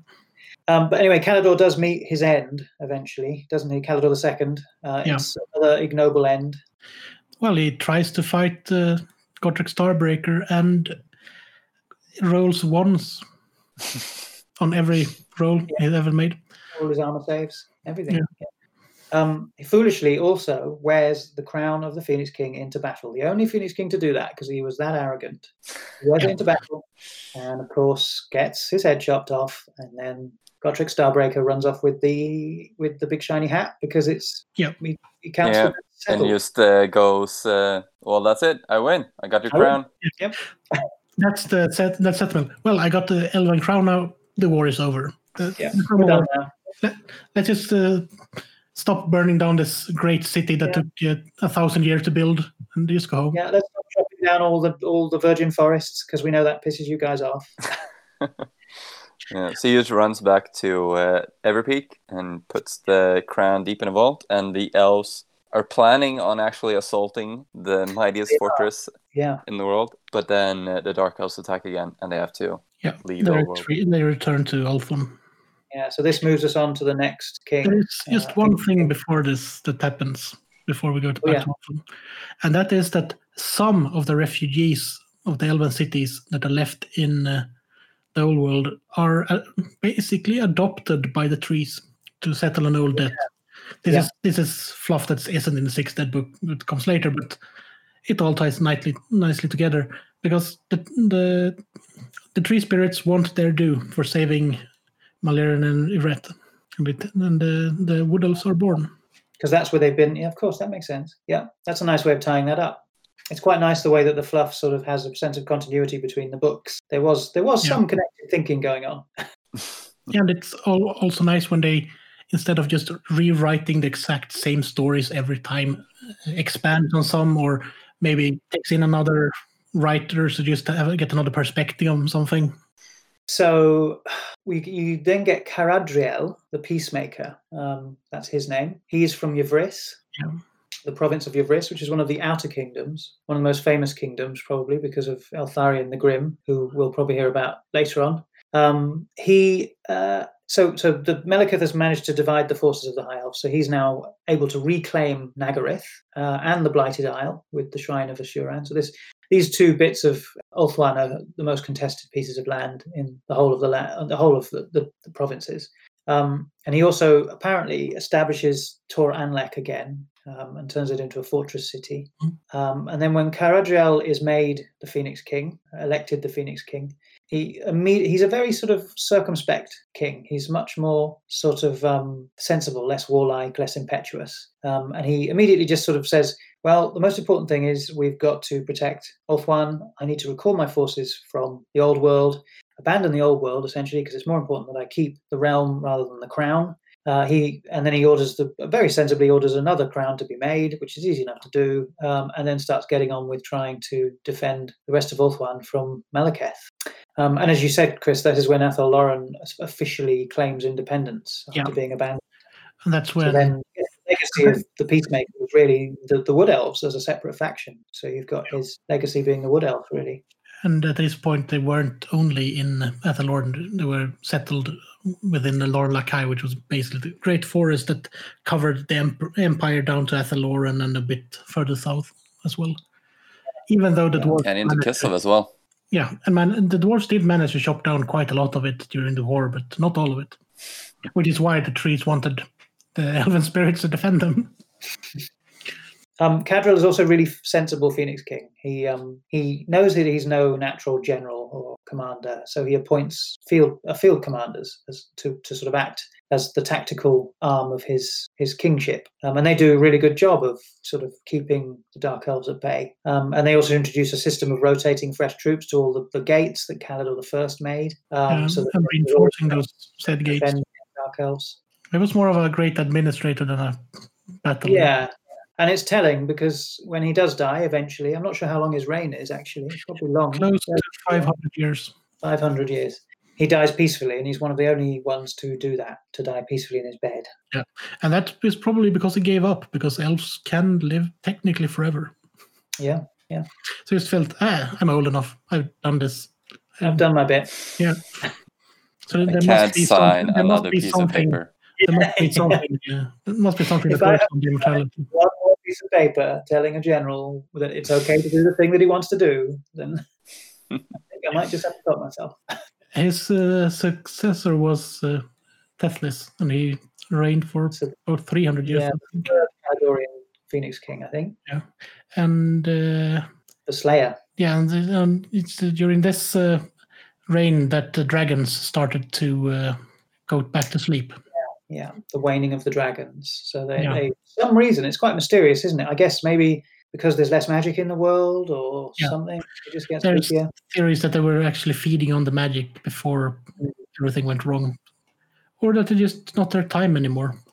But Yeah. they had- they had noticed this even during the War of the Beard because they had they been able to rouse all of the dragons of Caledor, there wouldn't have been a war. True. Come Yeah. on, get up. Secret weapon. Do something, get up. Get up. Um, Yeah, definitely, he was a hothead. He was. well, yeah, he's ruthless, isn't he? He's they call him the Yeah. Slayer for a reason. He basically really hates the Dark Elves. He's lived his whole life seeing what they've done. yeah, they killed his.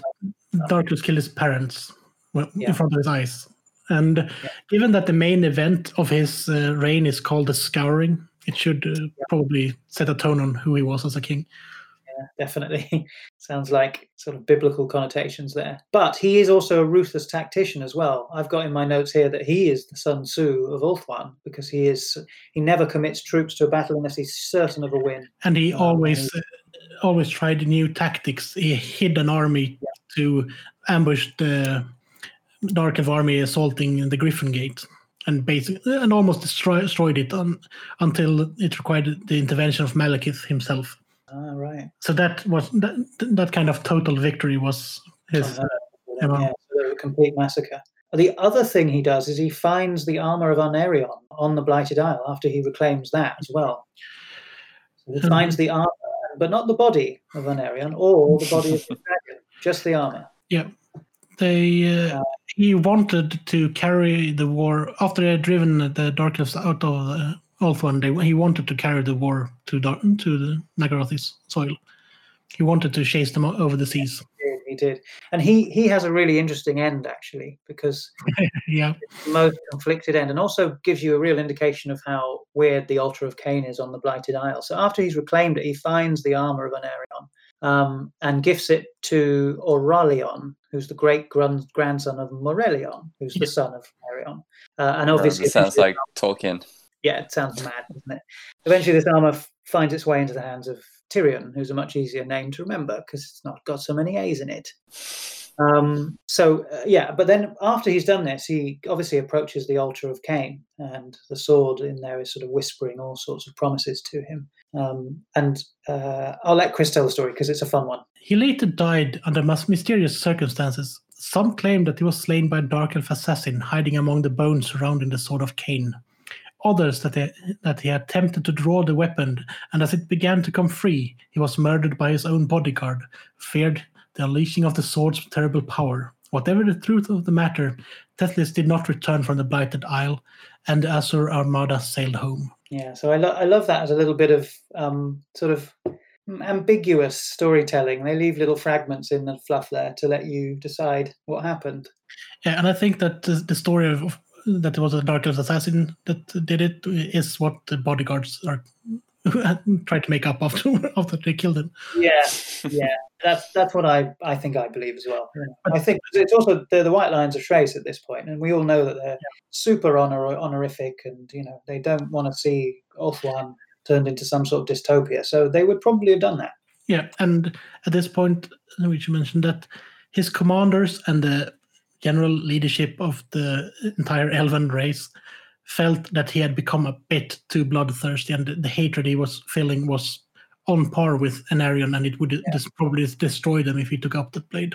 Yeah, so they want to want to nip that in the bud when they can, but that's how he meets his end. He's just killed by his own bodyguard. So there's lots of like parallels to Roman emperors here in the stories of the Phoenix Kings because they all have meet some sort of grisly and interesting end. But they did they do manage to rule for more than like five weeks before the Praetorian Guard finds some someone else to lead them. So, but after the Slayer, after the ruthlessness of him, we have two kings who are quite peaceful, and sort of we have a long period of peace for the for the High Elves in Ulthuan. That's uh, both good and bad, and now we yep. are starting to edge closer to the founding of the empire because the first one is sits on the throne from the year 691 before the imperial calendar. That's okay, right. So when when this is my favorite one, I think um, Bel-Korhadris, the scholar, because he's very peaceful. He just is sort of a bit of an eccentric. He's the first Sapherian or, or the first king to be elected from the realm of Saphery, or where all the mages study um, he his you know he so lots of lots of a time of unequaled peace occurs and i'm sure that other stuff must be happening to the dark elves at this point they're possibly fighting chaos or something else um, or building up their resources for a counterattack because they've essentially been thrown off of Ulthuan by the slayer yeah. by Nethlis. Um, and you get Bel-Korhadris the scholar and he wants to gather as much information as possible. So he's gathering all kinds of lore and history and wisdom and knowledge to to him, and decides to build the White Tower of Hoeth. So this is his major legacy, where he wants yeah. to store all of the knowledge and um, for the betterment of the Elvish Elvish race, and starts. He also starts a thing called the Book of Days, which is sort of like a census or a, a history of the elves, because he's, he's starting to recognise how important that sort of thing could be. Um, and he also founds the Order of the Loremasters of Hoeth. Who yeah. And the sword, sword, Order of Swordsmasters. Yeah, and, well, it's interesting the way that they're presented because it seems like they were wandering, sort of. They were already there as a sort of loose order of, and I like this because I sort of feel a little bit like um, samurai or something. They're wandering the realms anyway, um, but they get attracted to this place because it becomes a place of learning and, and um, wisdom and control, and that's all what they're kind of all about. Is sort of mastery of themselves. I don't know if it uh, if this has been an oversight, but I remember reading about these guys in the War of the Beard. So about the sword uh, yes, swordmasters. There's there's been similar battle formations before, but not they weren't technically these swordmasters in the War of the Beard. If you go by the later fluff, if you go by the earlier fluff, they are. Yeah, it's a bit confusing. Yeah, it's uh, you have to. The, all of the archetypes did exist during the War of the Beard. Like you had the spearmen, the archers. These different kinds of spearmen and archers, and reavers yeah. and knights and stuff. They've like not been codified into the form that you see them in the reign of Finubar the Seafarer, which is yeah. when, when, all the books are published, essentially. Can I see that? Uh, I wonder if he built the tower after because all of the floating cities of Saphery was destroyed at this point? The old ones. Yeah, there's loads of interesting ways that the, the various kind of eccentric mage princes or wizard princes of Saphery get described. They they all have they're all kind of like interested in weird little things, and one of them I think there's a name of one who's sort of interested in just growing green things. So his floating you know wizard tower is covered in sort of ivy and, and has a, these massive gardens full of uh, interesting rare plants and breeds of, of you know flower and stuff like that so you kind of get all these very eccentric mages who are interested in just gathering knowledge and learning about the world um, i didn't know about that though so there was some sort of central uh, government location for Saf- for Saphery, and that was destroyed yeah one of those great, the greatest of those cities was destroyed during the Sun Reign. to build the White Tower to replace it. During his reign, uh, they have an increasingly difficult time with all of the wildlife and. uh, Ulthuan as well. All of those lovely chaos corrupted wildlife from the Annulii Mountains. That, Mountains. So Yeah, they, yeah, have to spend a lot of time sort of fending off. yeah, so he, he did a like a his first decree as uh, Phoenix King was we're gonna have a great hunt, hunt Right. uh, manticores, hunt uh, Yeah. hydras, hunt whatever else you can find living in the mountains and kill it. Wolves. Yeah. So he, he he reigns for quite a while, and nothing really that bad happens for all intents and purposes. Um, He reigned until uh, 499 of the imperial calendar. So so he lives. How long does he live for? so that his reign was from uh, 691 to 499. He's quite a long-lived one. Yeah, so it's almost uh, like 800 years. Yeah, that's a pretty long time. Um, and he's one of the only Phoenix Kings to not be taken to the Isle of the Dead to be buried, because usually when a Phoenix King dies, the mysterious Phoenix Guard turn up as if as if they knew when and where to be, and they whisk away the body of the Phoenix to the Isle of the Dead on a They ship. do know when and where to be. That's why they Mhm. can't speak. That's why they can't talk. Yep. They've sworn an oath of That's why silence. they f- cause fear. Yeah, in some in some books. Yeah. Yeah. In some editions they do, very glad of it. Because in other books they're completely overlooked. They only they get they get a ward save in seventh, I think. Um, some people still think they should always have had immune to psychology as a rule, but we can talk about that later. Yeah. then we go into the reign of the 80s. Atis, I like that. He was also Prince of Saphery. And he's called the poet. So you Yeah. have the scholar, Bel-Korhadris who was buried in the foundations of the White Tower. And there's a story about his ghost still haunting the, the vaults and crypts of the White Tower. And people seeking knowledge can sometimes encounter him, Harry Potter style. Yeah, and that's why they generally take the Phoenix Kings away. Yeah, because otherwise. So then Aethys the poet inherits the, the crown. Um, and this is often, his reign is often counted as the sort of high watermark of elvish culture and society. So this is when all of the great works of art, the magnificent weapons and armor and uh, acts of craftsmanship get created, and some of the greatest uh, works of architecture probably get created as well. Um, they talk Is about it- a lot of things in the books. Is it? It's like a bit of a renaissance. Then, Yeah. I guess. Yeah. This is the high point of Elven society because during this time it's also when they stop reproducing in a great number. Yeah. So Yeah. every, every elf that dies doesn't get replaced in any way. And they've had peace now for almost 800 years, haven't they? So it's a long That's not time. that's that's not good for elves, is it? Mm, not, no, not really, as we'll find out. Yeah. But then this time this time they did carve a 500 feet high griffin out of the mountain next to, to the griffin gate. Yeah. And this is the time when the Lothern grew from. Well, it was a city. It was technically a city before, but it became what it is now. What it is in the Yeah. current Yeah. time. Lothern becomes the chief trading port of the whole world, becomes the biggest and most Yeah. wealthy trading port of the whole world. Um, and there's also some discussion about the beautification of Chrace, um, which I find interesting. So Yeah. they, that for some reason, I guess Chrace must have been quite ugly. And uh, It might have been quite ugly to the eyes of the king. Aethys, or Aethys decides he needs to beautify it and instructs sculptors and artisans to go around, you know, creating beautiful Yeah. statues. And these sculptures. lovely pine forests full with wildlife and r- lovely streams and rivers, they're not good enough. We need to carve something out of the mountains. Well, I'm, I'm just imagining like, you know, giant Washington monument type elf faces in Yeah. the mountains of Chrace, that sort of thing. These Every every river that passes through a mountain got to get those uh, statues from uh, the Argonauts, yeah. Yeah, the Argonauts. yeah. Ev- every everywhere they can put them. Just like Yeah. you have, like you're playing Sims and needs to get your sim Yeah. happy. And just I'm gonna place eight posters on this wall because they give bonus to happiness. Something like that. Yeah, or, or civilization when you have to build some sort of wonder of the world to give your Yeah, So- exactly. yeah that sort of thing. So that's what's going on when the basis of the poet is in rain, and uh, but at the same time, because of everyone sort of experiencing a lot of peace and relaxation, the cult of luxury starts to creep its way back in because Yeah. elves can't be left alone for too long, and they start doing naughty things. And this is probably why there wasn't any uh, word or invasion from uh, the Dark Elves. They were trying a new tactic again, just to Possibly, weaken the elves from inside. Yeah. because uh, his uh, closest uh, confidant and the, the Chancellor of the court was a spy for for Naggaroth, for the Witch King. being a Naggarothi spy, as it turns out.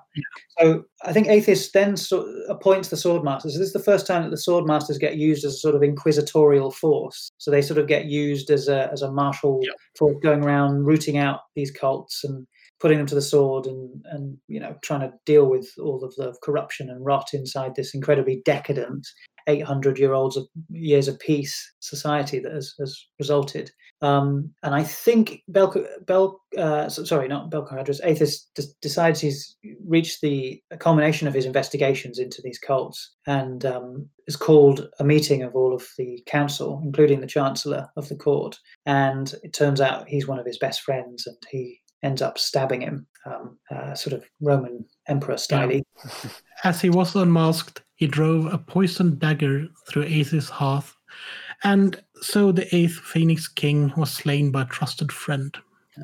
So much drama, Yeah, so much drama with these elves. yeah, but that's also uh, quite, as I said, typical. If you go by Roman standards, that's what happened. Yeah, You do yeah. get killed by an, someone that should be your friend. Yeah. and this is what's quite fun about the elves in a way. I've always liked the whole intrigue at court thing, the idea that they're this sort of subtlety and nuance that's involved in their interpersonal relationships. And the way that they vie for power is kind of cloak and dagger and, and all to do with the way that things are said in court, you know, all this stuff. I find that fascinating. It feels very Shakespearean in a way. Yeah, it's really good. Then we move on to Morvale, the impetuous, the Phoenix, the ninth Phoenix King. And he's from Yvresse. Um, Mm. he, I think at the time, was High Loremaster of the White Tower of Hoeth. So he's a magic using Phoenix King. Um, and his first, and the reason he gets his name, the Impetuous, is because his first act was essentially uh, having, you know, been made aware that the previous king was assassinated. He orders a punitive attack on Naggaroth as a way of sort of saying, Yeah. "Screw you guys." And Um, that went great, as everyone knows that at this point the Dark Elves were defeated and were not a problem in uh, the world anymore. Mhm. Or was it that the, the Elf fleet was dispatched to Cold North and was massacred by the Dark Elves? Yeah, well, the elf fleet had been run down because more money was being spent on sculptures in Chrace. Yeah. So A handful of trained soldiers in the in, you see like Yeah. well the, the regimented soldiers and then a whole host of peasants that probably hadn't held a spear until that morning they were sent away. Yeah, landlubbers. Yeah. Um, and they, they were essentially massacred, weren't they? So Yeah. that doesn't really go very well. Um, uh, the Dark Elves in this time, it turns out, have been spending it very wisely, and they've been enslaving humans and other races. They've now got a whole army of slaves as well, which they didn't have before. Yeah, they built some black arks that they didn't have before. They s- they slaved some sea serpents. Yeah, they've been enslaving monsters of all kinds. So this is when you really start to get the dark elf character of enslavement really coming into its fore. So they then obviously get a bit annoyed and um, start retaliating themselves. So uh, they come back. A dark, a giant dark elf armada seizes the blighted isle again. They get back Tor Anlec again and Naggaroth again. You can sense a bit of repetition going on here. Um, but Morvale, after his first bit of impetuous behaviour, very wisely appoints a Caledorian general as his field commander to act on his behalf because he must recognise as a mage, as a wise person to a certain extent, although he's quite rash, um, that he needs someone adept at warfare to defend against this retaliatory force. And it says in the books that Mantheus is actually the one. So this is Mantheus of Caledor. He's a, the field commander. He establishes the citizen levy properly. So he starts Yeah. to sort of But that varies from it does vary, doesn't it? Yeah, because Yeah. in some books they say that it's it's more Morvale, in some books they say it's Mantheus, in some Yeah. books, yeah, it's, in some books they say it's uh, the council that decides it uh, during the sundering, the war of sundering. But that might, might just have been a temporary levy because they still had an army at that point, so it could that just would be make yeah, and maybe this is what in, integrates it as a more sort of permanent part of Elvish society. Yeah. That you have your rotation, Sorry, that you have your rotation in the spearmen or archer companies that you just have to do. Allows a dwindling race, as we've already discovered during the reign of Aethys, the poet. It allows a dwindling race with a small populace to essentially raise a full time, well, not a full time army, but an army, a part time army at a moment's notice whenever they need to. So they can then sort of have a martial force that can at least equal the forces of other nations who are much more, you know, m- multiplus, um, uh, while still, you know, being quite a small and dwindling race. Yeah, it was desperately needed to fill out the ranks because otherwise they had a few hundred swords masters, a couple of shadow warriors, and uh, some horse guys from uh, Ellyrion. The only real professional And the- soldiers. still And the, sea, and the Sea Guard, of course, that Yeah. manned the fleet. But they were mostly traders at this point as well, after 800 years of peace. Yeah, and everyone else had probably just given up the sword or the spear or the axe and uh, decided to become a painter or a poet or a sculptor. Yeah, or- you need a whole host of sculptors for Christ. yeah, an army of sculptors was raised from Chrace essentially. So yeah, uh, Morvale is sort of becomes this quite grim, dark, and um, you know somber character because he is also trying to root out the Slaaneshi cults as at the same time. So and he's also conscious of the fact that he's probably woken up the Dark Elves and brought them back to Wolfland. So he feels quite conflicted about his role in that. His impetuous and rash nature has come back to haunt him. So and he's always signing these death warrants for cult leaders and things like that. So he becomes quite uh, worn down by all this because he's he oversees almost a century of warfare and strife between you know Yeah. elf, elf on elf warfare. Um, but he does build the Fortress of Dawn and the Citadel of Dusk. Yeah.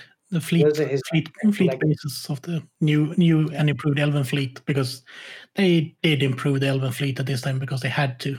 They were f- fighting off the Dark Elf slave ships and uh, trying to protect Ulthuan and the world from uh, the the Black Arks.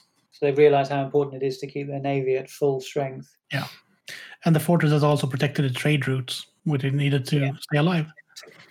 And to Lustria. Yeah. So the Citadel of Dusk is is basically on the Cape of Good Hope at the bottom of the real world, and the uh, what is it? The the um, Fortress of Dawn is in Cathay. So I'm not sure where that would be analogous to in the real world, but it's um, essentially just the gateway. Isn't to it? Uh, It's like Singapore, isn't it? yeah, yeah, probably would be like that, or Hong Kong maybe. Since uh, Australia doesn't really exist, it might be somewhere there as well. Would be yeah. I think it varies from different maps as well, because I think most of the maps we see are drawn from either copies of copies of copies of copies of maps or like empire maps. Yeah, yeah. So builds- he builds those colony, those those impressive Fortress of Dawn and Citadel of Dusk, and uh, eventually, when the war between the Dark Elves reaches its peak, um, Mantheus of Caledor is besieging Tor Anlec. So he's brought the fight to the Dark Elves at their historic capital in Naggaroth. And while this this siege is happening, Morvale has become Morvale the Impetuous, the Phoenix King, has become racked with all kinds of guilt and gloom and he secludes himself in the shrine of Asuryan to await the outcome of this siege because he thinks it's going to be the deciding part of the conflict. Um, and when, uh, but before he gets the news that, that Anlec has fallen to Mantheus of Caledor, um, and he bef- he hears that Mantheus has been slain along with his dragon Nightfang, uh, who goes berserk and slaughters all the elves. Um, They tend to do that dragons when they, you kill the rider. that's their that's their um their, that's their behavior when they get some freedom um so he becomes sort of Morvale is really depressed uh, and basically abdicates the throne by walking into the flame of Asuryan again so he burns to death um, and obviously he hasn't got the Yeah. protection of the priests at that point so he's he's probably what is he the second phoenix king to commit suicide Oh, yeah, or be su- the first one was either suicide or suicided. Like, like yeah suicided someone, I'd someone say two. Yeah. You've got one who's, who's death by water, and then this one's death by flame. Yeah. So So no mortal frame could twice endure such a trial.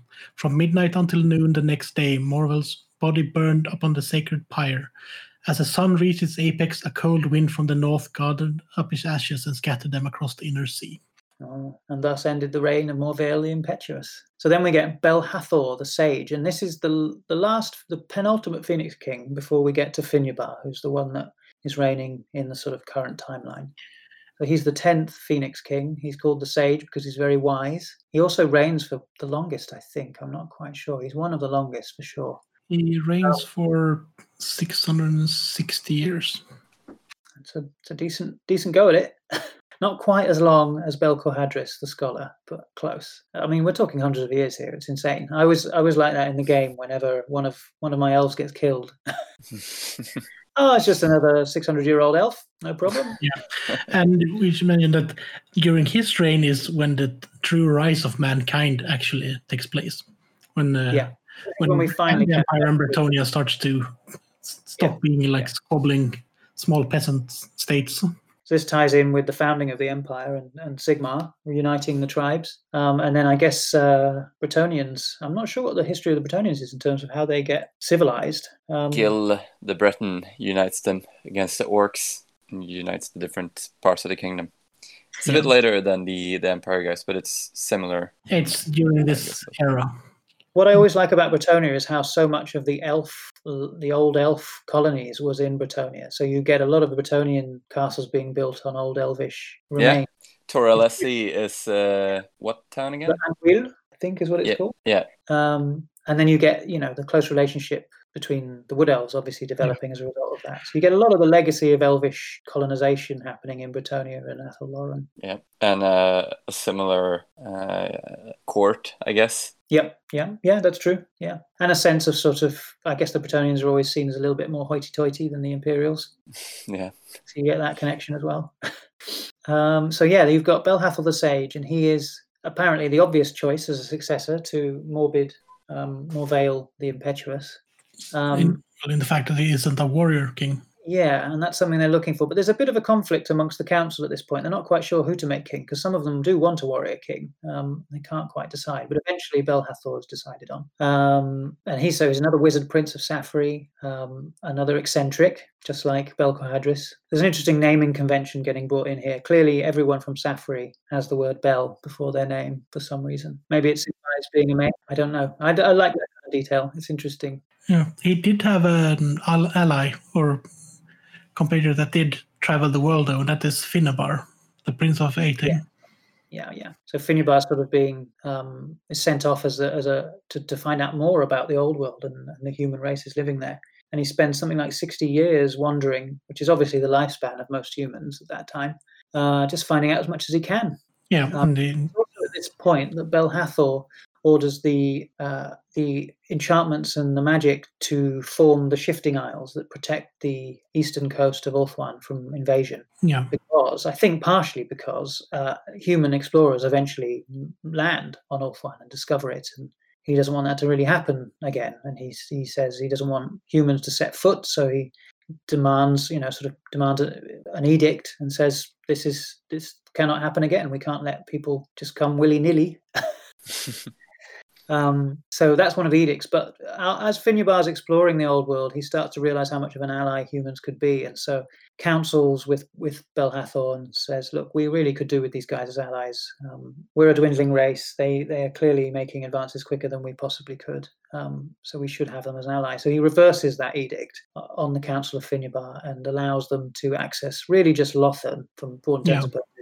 and that's Um, when uh, Lothern get their foreign district, which is Yeah, basically, well, we don't have elves to fill all of these houses. We could just hire them out to merchants. Yeah, at exorbitant rates. Yeah. yep. Um, probably cheap for an elf, actually. but Yeah. anyway, so you get another golden age of trade happens where trade with the with uh, the the humans is then struck up as a primary source, and then um, uh, Finubar. I don't think this isn't when no, this doesn't. So this ties into how sort of Teclis eventually becomes the one who trains the uh, colleges of magic. Yeah, but that is under Finubar. Uh, and Belhathor is another one who dies peacefully. Yeah. He died peacefully of old age, and Finubar was his chosen successor, which is quite logically because he was probably the most influential elf at that point. Yeah. So Finubar on the was present, chosen. really. Finubar was Yeah. chosen by his uh, predecessor. He's the only one that's been chosen. Yes, that's true. Sort of pre-appointed in a way, given Yeah. given the go-ahead. Which is Um, kind of like the Roman emperors when they adopted a general that was really influential or a statesman that was really influential at the end of the life, so they could have a successor that wasn't of the blood, didn't feel spoilt by the Yeah. or by the entitlement to power, but just you're really good at this. You should Yeah. take over. And so we have where we are now. And I guess, I mean, you, it's probably a good point to sort of because you can't really talk about the history of Finubar because it's being written, I suppose. But um, he does do, I guess, he does do some things. You know, trade with the old world is brought brought into much closer relationship. Um, there are lots of invasions that happen, dark elf invasions, which is what forms the majority of the conflict in the game that we know and love. Um, Also, that is background to different characters in the book as well, like the that's probably burning of the- Yeah. You also get the invasion of Grom the Paunch, the Goblin invasion, which is the subject of the new Total War game, isn't it? Yeah, the new expansion. You can play as Grom or you can play as Eltharion. Or if you do it as a proper Elven player do, you play as uh, Imric of Caledor, the Tame Dragon. Can you do that? I've yeah, not, I, you, if you play as Imric, which is a really quite a challenging experience, uh, Right. you you start in well somewhere somewhere north of uh, Nagashizzar, that kind of area, oh, and there there are dragons there, so you can actually if you have an army that led by Imric, you can fight the dragon and their army, and then basically defeat the army. You gain the dragon as an ally. right, cool. Oh, I'm so jealous. I wish I had the time to play those games. they sound like great fun. So that's it, really. Um, what should we move on to next? That's the history of the Phoenix Kings, the Chronicles of the Phoenix Kings. Bring us right up to date. Well, I guess we should talk about the elves in the game that we play. Yeah. Uh, so what, what can be said straight off the bat is that they are uh, they're like a glass cannon faction, right? The, Yeah. the very elite, not durable at all, but can deal a lot of damage. But you Mhm. need to know what you're doing. Yeah, toughness three is not your friend. Yeah, they're very weak, very, very brittle.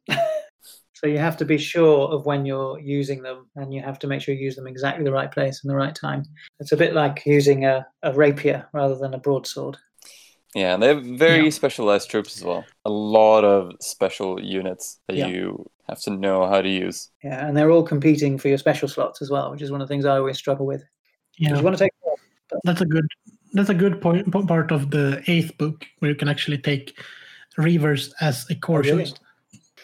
Yeah, that's probably the only thing that's Well, good with that it book was a because big- it removes all It was a big deal in six when suddenly Silver Helms became core choice, which seemed to make sense according to the fluff, you know, for ages, but um, what wasn't happening for some reason. Shall we start with the um, leaders or the core choices? Also, I reckon we shall start from the top and then round it off with uh, some special characters to sort out, out the story of the Finubar era. Perfect. So, what? How do you feel about the prince? Uh, how do I feel about the prince? Yeah, oh, the, the prince, Prince the choice. choice, not prince, uh, the, the, or the artist formerly known as prince. I thought you were or- asking about Prince Charles. oh, well, he, he's got he's got big ears. Well, as an architect, I've always got an opinion about Prince Charles. But anyway, um, let's talk about the High Elf princes. Um, they are probably the most, one of the most sort of, they've got very high weapon skill. So maybe we go through each of the different stat stat lines first. So movement five, that's across the board. All elves have that as their base movement. Weapon skill seven, ballistic skill six, bit disappointing, but I'll take it. Strength four, toughness three, wounds three. So you're really starting to see how weak they are now. Toughness and wounds three. Uh, initiative eight, attacks four, and then leadership 10. And the base cost is 125 points. You really do want to win the charge if you charge one in. But they can be kitted out with some interesting um, equipment. So they they could they could be they got some sort of vanilla magical equipment, which is sort of common magical equipment, which they can be equipped with. Um, they uh, they could have dragon armor, which gives them it's just like heavy armor, but it gives them resistance to fire attacks. They get all the usual complement of weapons. So you've got lance, spear, great weapon, halberd, additional hand weapon, which is one of my favorite choices. Um, or, or they can be armed with a longbow. That's the only real range weapon choice they have, but um, very powerful one uh, in some builds. Yeah, but you have to make sure you get your use of it if you Make, take it because it is yeah, 15 make the most of it. Uh, and then they've got the the, full uh, complement of mounts, so they could on an elven steed, barded or not, uh, great eagle, which is probably one of the most affordable options and uh, really, really, really good. Probably best on a hero rather than a prince, though. Um, then the griffin and a dragon, which is probably what you want to be mounting one on. A griffin is something you mount it on if you don't have the Yeah. points for dragon. Griffin is the budget mount. Yeah, it has some some bonuses, but it's still 200 points that you might spend on something yeah, else. absolutely. Uh, but they do get 100 points of magical allowance, don't they? So, and you can use this to spend, and we should probably talk about it a little bit because it's a key component of the the High Elf Six army book. So you've got Vaul's Forge where they list out all of the magic items, but you also get the High Elf Honors, um, which can really start to sort of customize who your heroes and princes are and your mates. Yeah, Yeah, can take one. One one is the only one that's Yeah. mandatory, and that's the pure of heart. Pure of Heart zero points is a mandatory one, but I think that's the one that gives the enemy additional points. They're slain. The the Uh, this honor must be given to exactly one high elf character. It costs no points, and that is the character in any unit he joins is immune to panic if the pure of heart character is killed. The high elf player loses 100 victory points from its total at the end of the battle. If the scenario does not use victory points, then the demise of pure of heart character has no effect. So you gain immune to panic in exchange for possibly losing Yeah. 100 points. Quite a risky one. I tend to put that on someone I know is going to be uh, holding the line and may not see combat. um, that's what I me being risk averse, Definitely. essentially. But it is unnecessary to put it on a character you know, like have like a 60 70% risk of dying Definitely don't put it because it's still don't put it on your combat prince or your combat hero. Or it's it's probably quite a good choice for a mage in a way. Um, I've always thought I put it on mages before if you can keep them in the back and not get killed by scouts or anything. Yeah. Yeah, or if they're or if they're ensconced in a spearman unit or somehow safe, otherwise safe, quite Yeah. a good choice. True. Then you've got Lion Guard, which is a weird one. This is this is an interesting one to bring out because it's one of the ones that has an impact on the rest of the army list. Because if a character has this honor, costs 45 points. It says here, the hero is lauded amongst all elven kind for his total devotion to the protection of Ulthuan and his unswerving loyalty to the Phoenix King. And the character comes equipped with a lion cloak, so he automatically gets the, the rules associated with a lion cloak. Uh, which is one of part of the sort of standard high elf armory, the sort of vanilla specialist armory. Yeah. Um, uh, he leads And, uh, stubborn, and yeah. If you include a character with Lion Guard, then white lions become a special choice instead of a rare choice. Hmm. So it's quite a good way to free up a rare slot if you want to. Yeah, but you do bring it into a highly contested special Yeah. choice slot instead. exactly. Um, so, but if you want an extra bolt thrower or a brace of eagles, um, it's quite a good way to pull, pull, give yourself an extra rare slot if you really want to include white lions. Yeah. Um, And uh, the the lion cloak is uh, pretty much the same thing as the sea dragon cloak in a dark plus elf army. versus missile fire. Get- yeah. So no no bonuses in close combat. Um, so that's an interesting one. Quite expensive as an as honors go. Forty-five points is you know starts to sort of clog up the points allowance. It uses up almost the entire points allowance of a of a hero, uh, and almost half the points allowance of Yeah, but it, it do it do give you the possibility to have a stubborn unit of uh, what they call the white lions and a stubborn unit of whatever you else if you use that. Yeah, that's true. So if you're playing the sort of stay put game and you're really just trying to be an implacable rock force that they just have to clash against time and again, it's a good one to go with. Yeah. So then there's Loremaster, which is a really fun one. It's 40 points. Do you want to uh, read this one out, Chris? Sated by his training in the martial arts, the character has now embarked upon the path of the mage. And that is the character is a level 1 wizard. Note that he may not cast spells if he's wearing armor.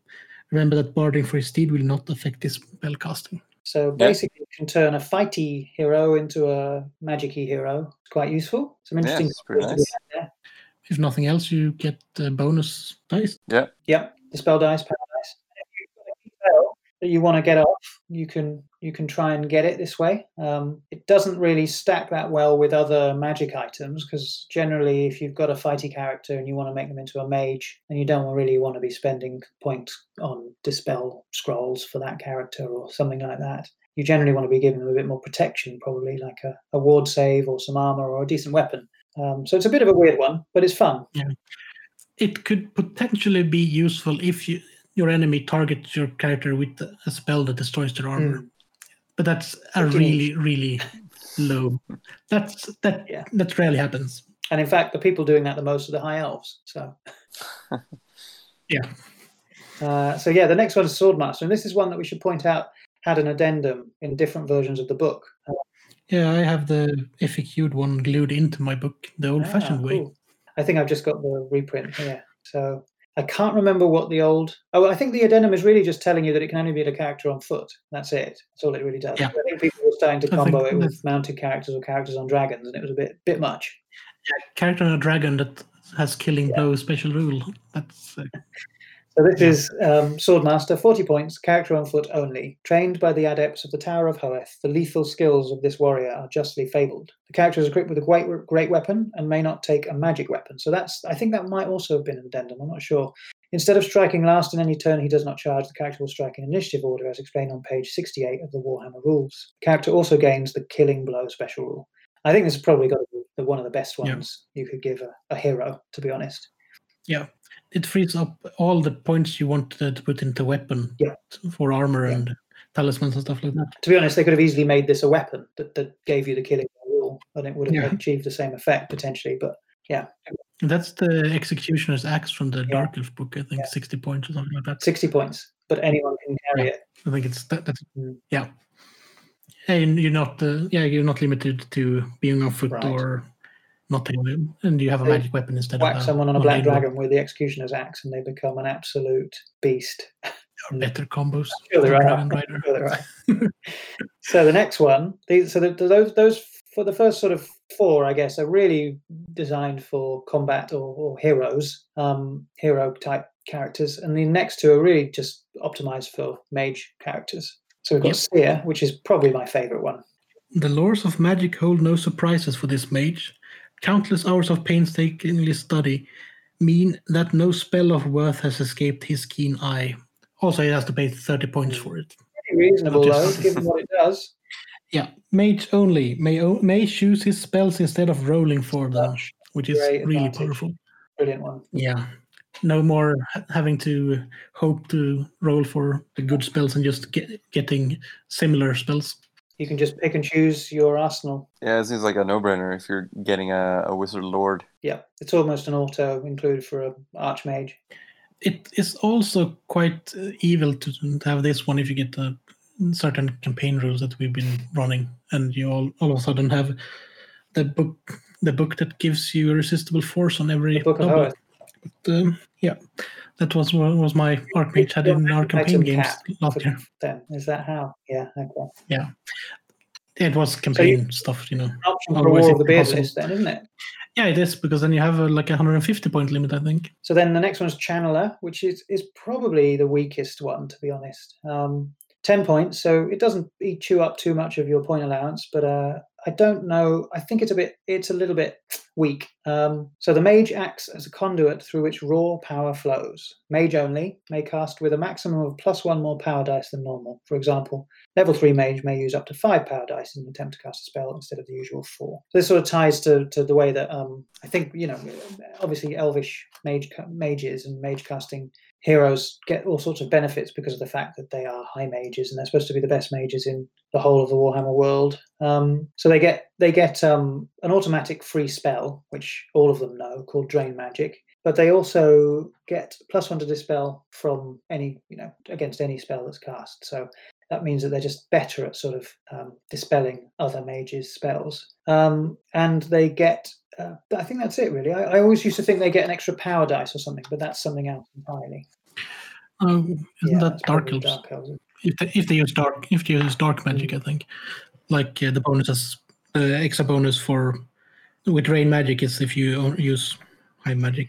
I guess Channer is the way that they can do that. They do. They will get an extra power dice from having that. But I always find it's a bit complicated because if you put it on a low-level mage, then they don't really get a huge amount of power dice anyway. And really, as rules is written, it, all it really means is they can roll an extra power dice. Doesn't mean they get an extra one. So they're not getting an extra one to the pool. They can just roll one more than they usually would be allowed to. Yeah. So I don't think it's that great. No, But that's All what we are. Um, and in terms of equipping a prince, you've got such an amazing selection of magic items, which we'll maybe we'll discuss later once we've gone through everything. It's really easy to get bogged into why I magic wanna avoid items.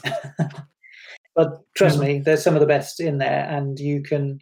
One of the things that, just to give a sort of an overview, one of the things that this book really allows for is you can really turn high elf heroes and princes into real tin cans. Essentially, they they can be really hard to kill. Um, they've got some pretty powerful weapons and pretty powerful magic items and talismans and enchanted items and things. Um, but I've noticed when you're when you're kitting out a combat prince or a combat hero, you can really make them quite tough to kill. Ward saves up, you know, lots of ward saves. Yeah. Um, a few really really good ward saves and lots of ways that you can make give yourself a, a one up. And uh, all of a sudden, you have uh, your characters cost about a half of your army. Yes, that's very quickly happens, especially when you're putting them on a dragon.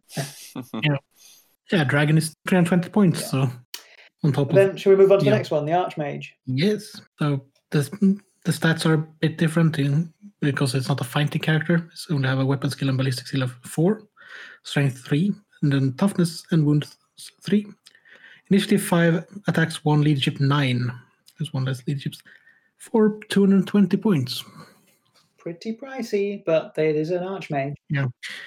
Then we have also uh, an archmage is a level three wizard. He may choose either high magic or any of the eight lores described in the Warhammer rulebook, Yeah, so they just get, which is they just get access to everything, don't they? Apart from dark magic and wild Yeah. magic uh, and necromantic magic. Yeah. Yeah, but all of the major that everyone can use just because if you look at the Wood Elf book, they are very limited in what which uh, lores they can take, and the same with the Dark Elf book. I think the they don't have the Tower of Hoeth to study in for hundreds of years. Yeah, that's it. Bel-Korhadris is legacy. And of course, you can upgrade to level four wizard for 35 points, or you can ride an Elven steed that can have barding, or a Great That's Eagle. probably my favourite choice, And, to be uh, honest. Only because I just like the idea of an Archmage bombing around on an eagle, zapping people. Yeah. And uh, the combination of honors and our magic items for up to 100 points, which is nice. Which is when you're, yeah, a level four mage on a eagle, you're starting to run out of space in your army to actually give Yeah. magic items all of a sudden. But this is this, you know, these kind of you know dream builds, uh, what you reserve for your six thousand point uh, crazy game that never happened, Yeah, the one that you think will happen one day, and maybe it will. yeah. So then we move down to the heroes, the much more reasonably priced heroes. I think they probably are one of they are reasonably priced for what they are. I think they're probably quite efficiently priced. So you've got the commander, uh, and this one can also be your battle standard bearer. Um, so for an extra 25 points, they can be the BSB, um, which means they can be equipped with a magical banner. But when they do, they lose the ability to wield any other magical items. And I think they they cannot be mounted on anything. So you can't mount them on the Great Eagle. They would otherwise be allowed. You can mount it on a Yeah. horse, but not Horse. an eagle. Or, or, or not eagle. And then this is where we should mention the rule intrigue at court. Oh yeah. which was skimmed over. But uh, the general of the High Elf army is determined randomly. Line up the characters and roll a dice. The number is the character nominated of general. If, if you roll over the number of characters in the army, then the general is selected as normal instead. So it's kind of random, so- but if you've only got one hero, then know who your general's going to be. Yeah. Um, Yeah. Yeah, it can, it can be a bit annoying, I think, And- when that happens. But who your general is isn't a major deal, but- in my opinion. No. And if you're playing a lower points Yeah. number, points value game anyway, you probably have one or maybe two Nah. characters. And uh, yeah. Because of the cost of the character, But you tend to a- not have a huge amount of heroes in your army anyway. Yeah, Yeah. I heard uh, some people really like this role, some people don't like it that much. Uh, I think it's brings a lot of character to the elves. It's, really gives you the sense that Yeah, they're it's they're flavorful. bickering. Yeah, I like I think I think the people that don't like this rule is the same people that wants uh, the war rule out of the Orc and Goblin book. Yeah. Like ninth eighth players. yeah, let's take out all of the weaknesses from an otherwise perfect. Thing. Yeah. And uh, the reason I mentioned the, the uh, intricate court rule now is because this rule is the only way the battle standard bearer can Ah, become yeah, a general good in point. the army. Mhm. So yeah, as a commander, you you can buy him for seventy points or her for seventy points. Um, they can be the battle standard bearer for an extra twenty five points. The stat line's pretty decent. Um, I like that there's an equality between weapon skill and ballistic skill, unlike the prince. So movement five, weapon skill and ballistic skill six, strength four, toughness three, only two wounds. So really fragile. Uh, initiative seven, attacks three, which is nice, and leadership nine, which is pretty decent as well. Yeah, They get 50 points of magic items. Uh, they get they can be equipped with all the same things that Prince can be equipped for, but for about two thirds of the price. Um, and they can be mounted on a Great Eagle or an Elven Steed. My favorite is obviously Great Eagle. It's a great combo for a hero or a commander. Fly them Yeah. around, smash them into the side of a unit. Uh, they can take things on on their own. Commanders generally, uh, they could take a unit on a, a weakish unit on on its on their own. So it's a good way to be able to sort of just wipe up stragglers or um, with a combined attack with other units, which is really the only way that elves should ever be played, then it, he's a great addition to any tactic you want to employ. Yeah. Yeah, I, I've used one greatly to enhance a spear wall, basically. just having standing there like an immovable object because he's so much more durable than the rest of the Yeah. elves in the unit. Yeah, you could you can um, for fifty points as well. You can make him pretty unkillable. Fifty points Yeah, you can give him uh, what we call them? The bracers of defense. give you the yeah the of they are pretty Mhm. nifty. If you just want him to not move, and if you want him, you can the entire unit. If you want to risk it, the entire unit can be immune to Yeah. panic as well. So commander's are a great choice for a hero. Um, I've I've seen people build armies where they don't include any princes at all, and they just have loads of commanders. Oh, A prince is only really needed if you want a Yeah. dragon. I think you're right. The difference in the combat prowess isn't that great between them. It's just maybe the plus one leadership, but then you can get that leadership from other things like uh, the tome of oh, blanking on everything today. But you know what I Um, mean, right? Um, we- maybe we'll mention it Yeah. later if we we get a chance. But as you, it's usually a bit of a vortex. All of the um, magic item sections of books. Yeah. So then, But the, it's, uh, yeah, the mage, which is not that uh, dissimilar from the archmage in stat at all. Just have a one stat fewer wounds, wise, they're basically the same. Yeah. ninety-five points, and uh, Yeah. even the upgrade costs are the same for the level two from But no great eagle to ride. No. sadly, nor any chariots or anything that you can do in other editions. Yeah, you can you can mount characters on chariots, um, but it ends up taking up an extra special unit choice, just like I think in a lot of the other books. Yeah. Um, uh, the dragon obviously takes up another hero slot as well, so that's another thing to bear in mind if you want that prince with the dragon. It seems like with the elf magic users, uh, they're really great value as they are, but then you can buff them a lot to really give them an edge. Yeah, then they become really spectacular. The you know the level of the Yeah. archmage with the Book of Hoeth Um, being the perfect example on an eagle. I mean that is one of the best, most powerful. If you're going to go for a lord choice in a high elf army, Yeah. it's a good one. Yeah, I have have one in my campaign army with that book. It's uh, glorious when you just roll up. Yeah, I'm gonna it no matter what spell, offensive or defensive spell you use, it's just so much better when it's uh, cast with irresistible force. And when you're on the back of an eagle, you can draw a line of sight almost anywhere. You just put him where you want him. Yeah. Eagle gives him a bit of protection from armor save. If you put him close enough to other units or behind other units, then he won't be the closest target. So it'll be hard for him to be charged or targeted by missiles. Yeah. We should probably mention that that's a thing you need to get really good at when playing high elves positioning. Positioning is everything. Deployment is everything. In a elf army. You need to get that right, and this is why it rewards really experienced generals uh, or generals who can keep their head, which is not me, by the way. Um, uh, and but that's just, that's just a that's just a trait of the elven Yeah. race. Just feel that the, the red comes on, you get a tinge of Khaine Yeah. in you. the rage. I was, it's less about that. I just like getting stuck in. I think I probably shouldn't have ever really chosen arms, but I, I love the book. I love the. The fluff is fantastic, and and you know probably should have chosen something a bit more uh, Yeah. like probably orcs and goblins, maybe I don't know. But that's that's my um. I'm, I'm, Co- uh, uh, cornet yeah, chaos. Khorne. Chaos is probably right up my street. But that's before uh, the mage can take high magic or any one of the eight lores described in the Warhammer rulebook, which makes it a really versatile. If you take more than one mage, you can uh, get get them out for different. Yeah, so one of my favorite, favorite combos for a mage is mage, give him an extra level, give him the seer ability, uh, and then probably give him the silver wand as well. So then he becomes a, he, he can now cast, he's got three spells and he can choose three spells that he gets to use. And he doesn't cost a huge amount, still pretty expensive compared to other mages or magic users out there, but it's quite a good combo. And then he's got still got another 10 points spare for a talisman of protection or something like that, which, Which he probably needs. Yeah. So that's that's quite a solid build for a for a mage, I think. So that's the heroes and the lords. Let's move on to Core the core units. units. So this is where it gets really fun because the silver helms are finally where they should be. Yeah, core. definitely. Um, there's a couple of broad rules that we should probably talk about, isn't there? Um, that, that apply to all elf units or all core units in particular. Or is it just silver? No, so it's just silver helms and spearmen, isn't it? That's that's the first among equals rule. Yeah, and that is one unit of either spearmen or silver helms may be given a magic standard worth up to 25 points if you want if you want to spend it on it. So I'm not sure how common that is in other books in terms of core units getting access to magic banners, but it seems like it's a big deal here. Yeah, and it's quite nice if you want to give I think the banner of Ellyrion where you can uh, move through difficult terrain without That's taking a penalty, which is yeah. great.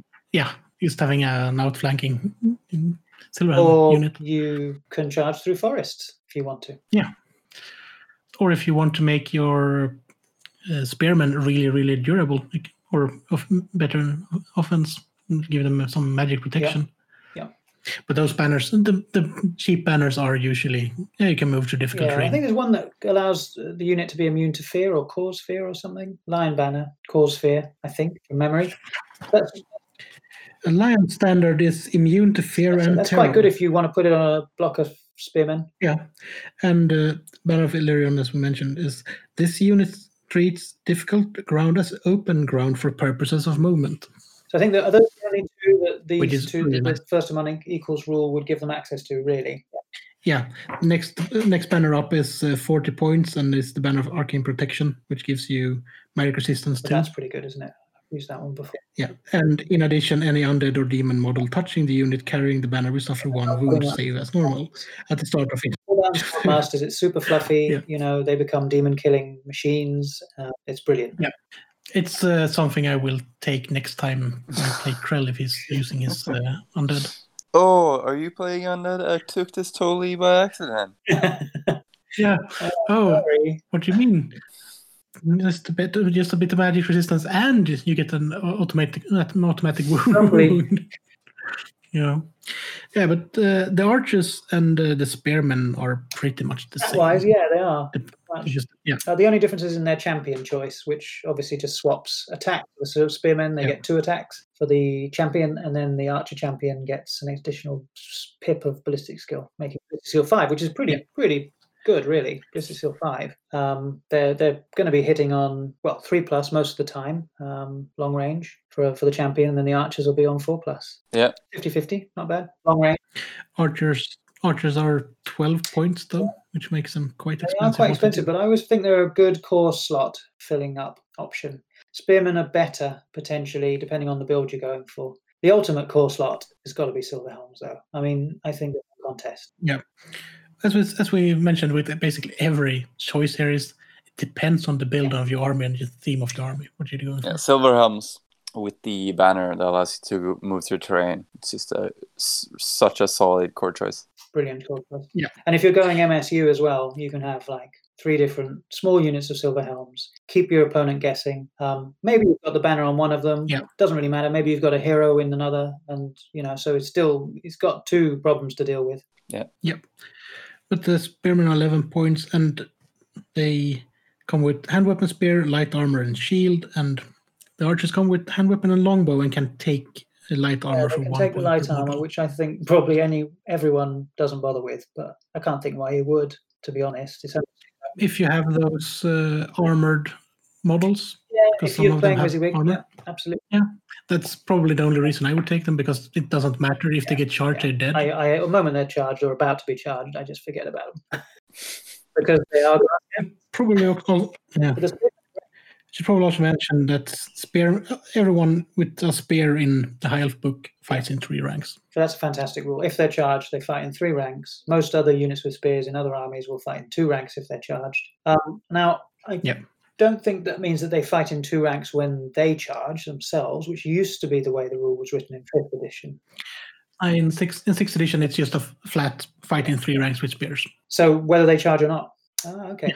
So I always thought it was when they were charged, but only No, it's uh, in the sixth edition. It's just fight in three ranks with spears. That's how it's written, written. Used always. Yeah, which is why it makes sense to always have at least three ranks in a unit that's of a given. spears. Really. Um, I remember with with archers, it was always very impressive in fifth edition when high elf archers suddenly got the ability to shoot in two ranks, and no other force could do that. Uh, but then in sixth edition, the general rules got introduced that any archer unit could do that if they were mounted on a hill, which is what what high elf archers get essentially. Uh, I I think they only fight in one rank though if they charge because regular spears, I'm looking in the rulebook now, also says fight in two ranks. But that is it's only when they get charged or when they're stationary. But it doesn't doesn't say that here. Uh, yeah, that's the reason I thought, but but I don't know. We, we could have a little. I haven't got the book here myself, but I always thought it makes sense because ultimately that's what spearmen are designed for: is to be charged. Yeah. Um, Yeah. Yeah, I have the book right in front of me, and it just says fight in three ranks with spears. Yeah. That's all the book Yeah, says. and in the core rulebook, it, spears it says fight in two ranks. but I know that's written somewhere Yeah. else. But trying to find something in this rule book is uh, Have you checked the, Yeah. the summary at the back? Sometimes it's like that's Well, that's Harrow Safari. So, Yeah. So we we leave you to it, and maybe you have uh, f- found it Yeah. before we see end we this can find record. it. Then we go, since we mentioned Silver Helms, we're gonna co- come to those in a second. We have the 0 to 1 choice of Lothern Seaguard as well in this book, which is 15 points, which is 15 points to money. Yep, they're very expensive. Um, they're my fa- one of my favorite units, just because I love the idea of the flexibility. But as with all units with flexibility in six, you pay for it. So the fact they can act as your archers Yep. and your spearmen at the same time, they can stand and shoot. That's quite fun. They can, they- they're pretty tough. They can do the fight in three ranks thing, but they only have a normal bow, so their range is reduced on an archer. So they're actually not as good as archers. They're not really a hybrid of archers and spearmen. And they're 15 points so per model, which is the You give them a really pressing points. And they go up to 16 points per model. Yeah. Yeah. That's the sticking point. They don't come with shields. If they came with standard. shields, they might be a contender, but they don't. On the counterpoint, though, if you play the Seaguard list from the Storm of Mm. Chaos book, then they're Then, they, the then they start to shine, and, and I think they get reduced. They get their cap is increased as well, so you can have several units of them. Can not just one. Yeah, you can. You you have to basically, and the fact is that you you get that uh, like the thing what they call it? I think it's an honor room that the Sea Lord has that gives you the pre-game bombardment when they everything with the bow can Yeah. shoot. It's crazy. That's a crazy. list. Yeah. Good. But that's what there's a reason uh, some of this Storm of Chaos uh, armies aren't really used as much in uh, Mm. organized settings. Bit OP. Yeah. They can also take magic items and magic banners in the Seaguard list. So obviously, all three of these core But- units, these infantry units, they all get the normal upgrades for musicians, standard bearers, and champions. A Bit more pricey for the Lothern Sea Guard. There's, there's an extra points for each of those. Yeah. But then we get to the best one, Silver Helms. Yes. They're 19 points, Point. which might sound a bit Mm, steep really. just as a, as a standard, but they're Yeah. good enough for it. Well, as a Kislev player, I would say that's really cheap, but they come without a lot of equipment. That's as true. as right. So that that that cost, they're they're going to be base uh, armor save of five up, I think. So they come with Yeah, they lack both the shields and heavy armor for armor and mounted, so that's just five up. But, Yeah, but- you give them shields for two points, brings us up, brings them up to twenty-one points a model, and that will give them a four up. You could give them heavy heavy armor for another two points, so they then go up to twenty-three points a model, and that would give them their best armor save possible, which is two up, I think. can they have barding? They can, they're come with a they have a barded Oh, sorry, so their base save is four up. Yeah. Yeah. For 19 points, you get a four up save. You get uh, fast cavalry. Well, they're not fast cavalry, but you get fast moving cavalry unit. W- w- oh, Yeah, got the Yeah, 9 nine inch inch move. Since the Elven Uh, minimum unit size of five, which is totally doable. As you know, in my army, I've got a unit of 23. It all depends yeah, on which I will build. split up in different ways. But yeah, um, yeah, they're great. yeah, and you can keep them out for either being a flanking unit or if you build them large enough and armored and heavily enough, you can use them as the, the main charger if you have all the flanking And they're units. actually the cheapest way to fill up your core slots. So for five at 19 points, it's cheaper than the minimum 10 spearmen or 10 archers, and way cheaper than the minimum 10 Lothern Sea Guard. Yeah, definitely. So that's why they're they're probably the best core choice in my opinion. They're most flexible. You can you pay for what you want them to be, so you pay less, and they're just a really fast, lightweight, disposable to a certain extent, hard hitting cavalry force. Um, or you beef them up a little bit more with more armor, and then they become a proper sort of stalwart core cavalry choice. yeah. Yeah, if you want to boost them even more, you put the You put them out on motorcycles. yeah. They're uh, apparently so. There's there's uh, there's a really long s- a long piece of straight road Yeah. right outside, which is uh, why people tend to uh, speed a bit and just uh, have a bit of fun. So uh, I'm not going to cut this out. So it's just a bit of fun, a little bit of Okay. trivia for where I live. So we've done core. Should we move on to special? Yeah. And then we have the Ellyrian Reavers. That costs 18 points as base. Yeah. So one less point than a silver helm. And you got a unit size of five, a hand weapon, light armor, and spear, and an elven Yeah, steed. they're an interesting choice because there are sort of two or three ways you can use them. Really, you can either use them as a I mean, maybe maybe Niklas can tell us about this because they essentially are, you know, the equivalent of all the different Kislev. yeah, well, you can use them as a or use the arm with spears as a flank charging unit, or you can use them as a, a, a ranged unit to harass from afar, or you can use them as a hybrid. That's what I would say. The hybrid is the most expensive choice. I can't remember how much it is now. Something like twenty four a unit, maybe more. Yeah. Yeah, you got 18 plus six points per model for. I, I, I think that, that that's uh, something that will look great on paper, and you would think of all kinds of crazy good ways of using this, and then after one game, you would realize that this doesn't work, and then you would go for one or two ways. Yeah. It depends on what you're using them for, as we've said with everything. You can use if you use them as a flanking unit, you probably don't need to have give them bows. If you use them as a War Machine Hunter, you could just use them as a hybrid or just bows. Yeah. Uh, favorite choice is keep them cheap. Just leave them with the light armor and spear, and good to go as they are. To be honest, and yep. that's probably the most effective use of them. Yep. Flanking, Yeah. flanking, Yep. rank negating light cavalry. yeah, it depends on uh, what the rest of your army is, I guess. Uh, and I noticed with uh, my horse archers uh, is that they're capable of uh, engaging units even though they don't have any spears. If you just have bows and just harass the enemy until you can charge something in the flank, it will probably be good as well. You don't really need the spears to be able to take out some unit that's not meant to fight anyway. That's true. True. Yeah. True. And uh, well, they are fast cav, which we didn't mention. Yeah, is and I kind of, you know, I've, al- and- when I s- think of an Ellyrian Reaver, I think of a bow, bow armed sort of step cavalry. Yeah. Um, and it's nice to sort of, you know, because the, the, they had so many different models back in six as well. Got a unit of 12 of these guys armed with just bows, and they look fantastic. They're sort of shooting in all different directions, and they've got that kind of fast moving cavalry thing. And I remember one of the rules in fifth was that they could fire and flee, which they can't do now, but it just felt like the right use of a sort of harrying, annoying little light cavalry unit. It's exactly how you want to use them. Goad the enemy. Yeah. And as we said, most of the miniatures are really good looking as well from all Yeah. generations of the So interestingly, I think I, I think I have like 20 Isle of Blood ones. oh yeah, It's those those ones are beautiful as well. It's just a shame that they're made of plastic. no heft. No heft at all. If you just put uh, like uh, fishing weights or something in Yeah, the base, people keep telling me that. Or It's the inside same. Center of gravity is wrong. but if it, the, the, horse, the horse is hollow, you could just fill it with Milliput. the lead. Yeah, people have told me that as well. the next one is the slightly worse version of the Dragon Princes of Caledor. Say not the War of the Beard. They're special units now. They were always rare units in previous editions, so that was Yeah. also a nice surprise in 6K. Yeah, and you have 0 to 1 limit on this one, and they are 26 points a Mm, that model. seems like a lot, doesn't it? But they are superb. Yeah.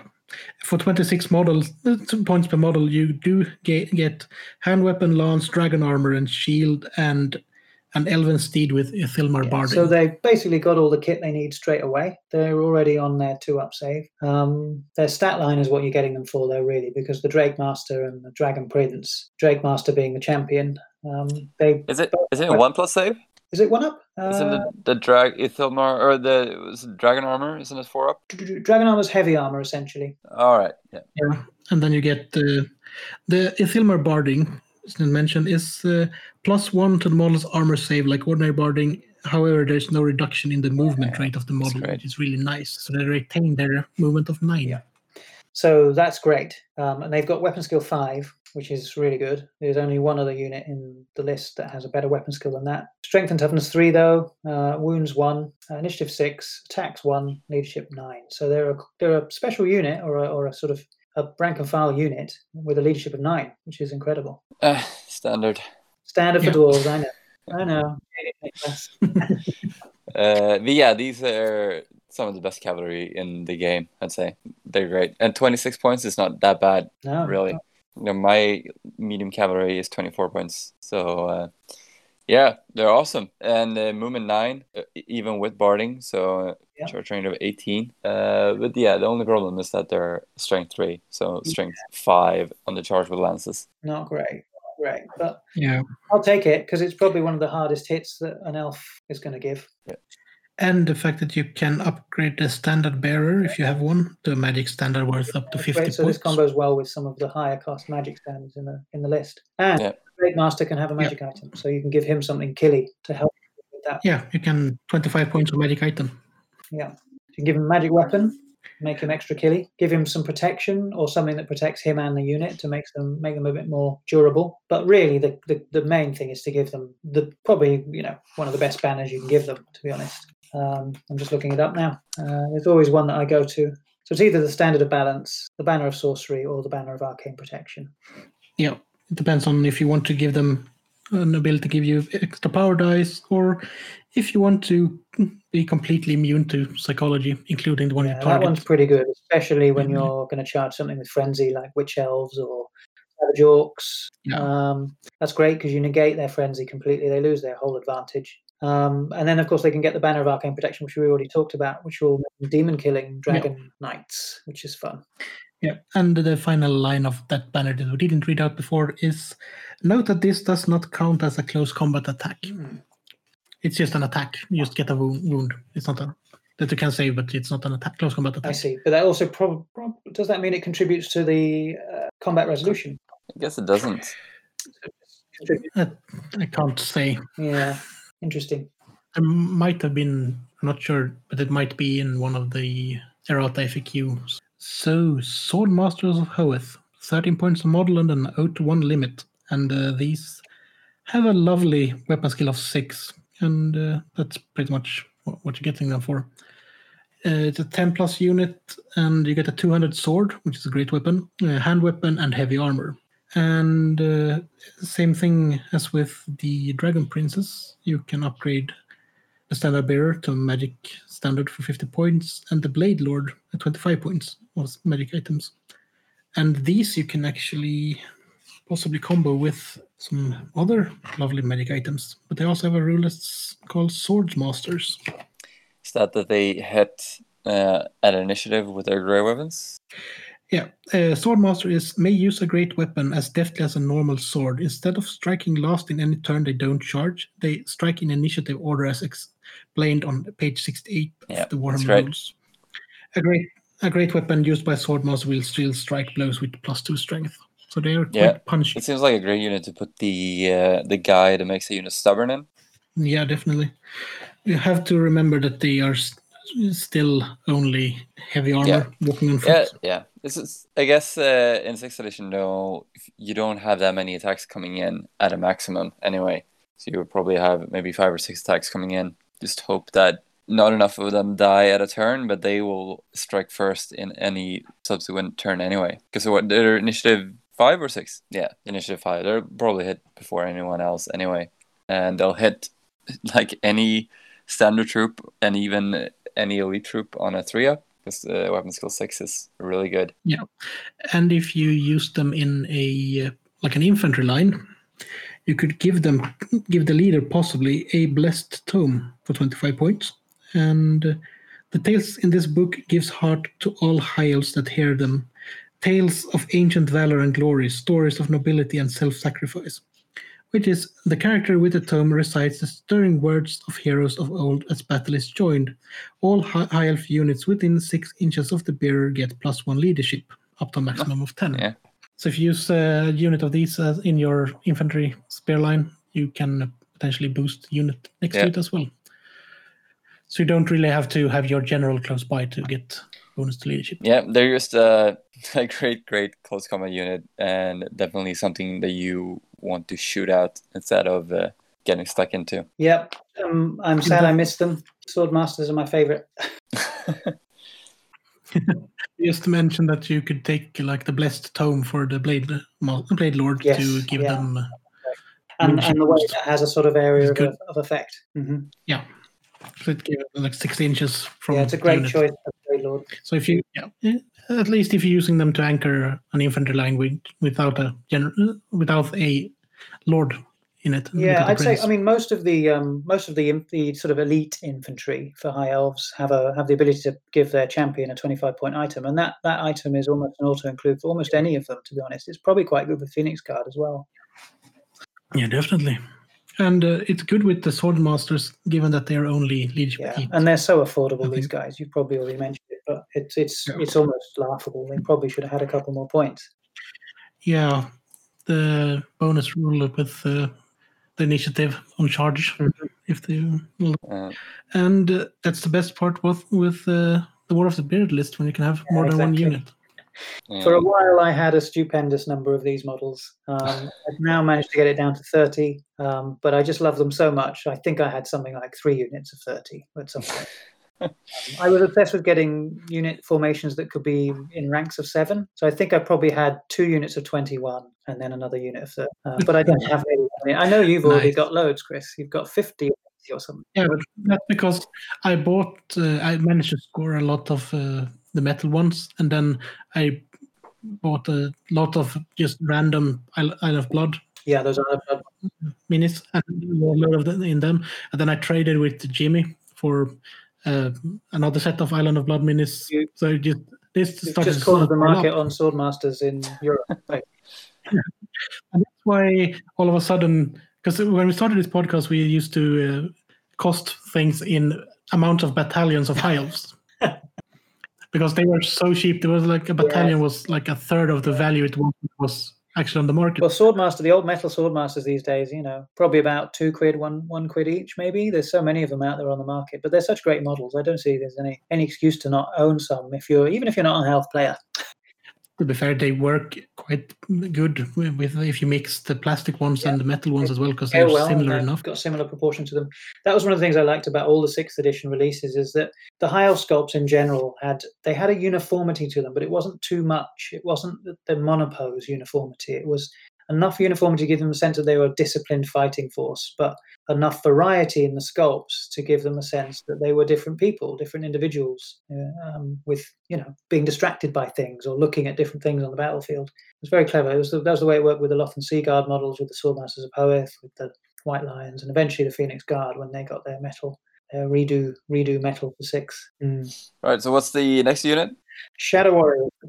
So they are they're a great unit. They're one of those ones that got a little bit more fleshing out as the books went on, as their culture sort of got developed. Because initially in fourth they were really weird, janky models, and they were also kind of it was a bit uncertain as to what their motives were or really what purpose they served in the army. Um, I guess they've always been sort of light skirmishing troops. But anyway, we've got Shadow Warriors, 15 points a model, um, stat line, movement 5, weapon skill and ballistic skill 4, strength and toughness 3, wounds 1, initiative 5, attacks 1, and leadership 8. Oh, they I'm surprised by the ballistic skill. Say again? I'm a bit surprised by the ballistic skill of four. I thought they were five. Yeah, I did too. The Shadow Walker has a ballistic skill of 5. So the thing that's disappointing about them is they're essentially no better at shooting things than an archer, um, but they do have the ability to skirmish and scout. So you can put them in all sorts of interesting, advantageous positions on the field before the game starts. You can use them for march blocking. You can use them just as a sort of hint of a threat to something. You can use them to clean up war machines. They're very, very useful. Now, 15 points is probably a little bit too much. Maybe 14 would be more respectable. Um, but you can have as many units of them as you want, and they can be in unit sizes of between 5 and 15. So, interesting sort of blocks of them could be used. I find 6 is probably the sweet spot for dice rolling, um, and a Shadow Walker is probably an auto include because of his additional ballistic skill. And come to the models themselves. All of them really good looking. Apart from the fourth edition ones, which are weird. yeah. Yeah, but uh, if you go with the sixth edition ones, or go with, with the eighth edition plastic Yeah. ones that are currently still available. Yeah, those are great models. Stores. I will consider And them then, good models. yeah, and they make excellent crew for Boltron. Yeah. As we've seen recently somewhere. Yeah. Um, what was I going to say? Uh, yeah, the strange thing about the the first Shadow War, Shadow Warrior models was that their quivers were in such a strange place. They were on their on their knee at the front. Um, I've, I've, I'm a field archer, and I know how awkward a position that is for a quiver, uh, especially a unit that's supposed to be this dynamic, fast-moving, sort of agile unit. It's definitely not where you would have a quiver. it was very strange, and they had they were drawing these really weird swords, and they were also capable of being armed with shields at the time as well, which was always just seemed very strange. But in fourth edition, there was also another unit which is not mentioned in any of the other editions. It was this interesting sort of um, uh, a very flexible unit, essentially just elf warriors, and you could arm them almost exactly as you wanted to. They were very cheap, And they had all kinds of weapon upgrades. So you could give them two hand weapons, or you could give them a sword and a shield, or or spears, or great swords, or great axes, or how I think they could even be armed with flails. Um, they were really interesting because I think they allowed you to sort of make whatever kind of unit you felt you wanted. So you could have a sort of really fighty two hand weapons unit, or a strange sort of small unit of um, double wep- hand weapon wielding uh, guys, and it was quite quite interesting. I mean, it kind of it's a shame that you've lost that flexibility in the later edition. But I just thought I'd mention them because I thought they were interesting. They did make something similar, although you can't equip them nearly as much with not as much variety in the sorry in the ship company for uh, Yes, Sea Guard list. that's yeah. the only thing that's Yep. been even remotely close. Yeah. So yeah, Shadow Warriors quite useful. How would you use them, Chris? I'm not gonna say as a crew for bolt throwers. I'm gonna say as either as like hunting stuff that are a bit outside of the line of the enemy, so to speak. Like war machines or mages if you can find them. Oh yeah, they're good mage hunters. That's a good point. That's pr- probably the most because otherwise you want something that can easily flank charge, and they're better alternative than tossing a scouting skirmishing unit in in the flank of a unit. Mm. They got much better in later editions, I think, because they, they always lacked the flexibility that you thought they needed to be a bit more aggressive in combat. And I think in in seventh and eighth, they finally got the ability to have. I think they had two attacks each, and then you could also arm them with an additional hand weapon if you wanted to, which is why the kit is designed that way. Um, and that always made them a bit more interesting, competitive. I thought, because you could then really start to commit to Yeah. combat and really start to tie up units, and they would be a genuine threat. I mean, really, they're just a road bump in the current form they are in sixth, if you want to use them that way. But they look good. So they Which look is- great. Yeah. Sometimes just good enough. Yeah, well, if I mean, as far as I'm concerned, that's what playing an elf army is all about, really. Yeah. Just looking good. you don't need to actually be And just look good. and then we have the Tiranoc Chariot for 85 points, one to two per special choice. Hmm. So you can take them in pairs, and they use up one only one special slot. Yeah, They are a chariot, um, but they are a chariot pulled by elven steeds, so they're a bit faster than most chariots. and they don't suffer from stupidity like the Dark Elf Chariot do.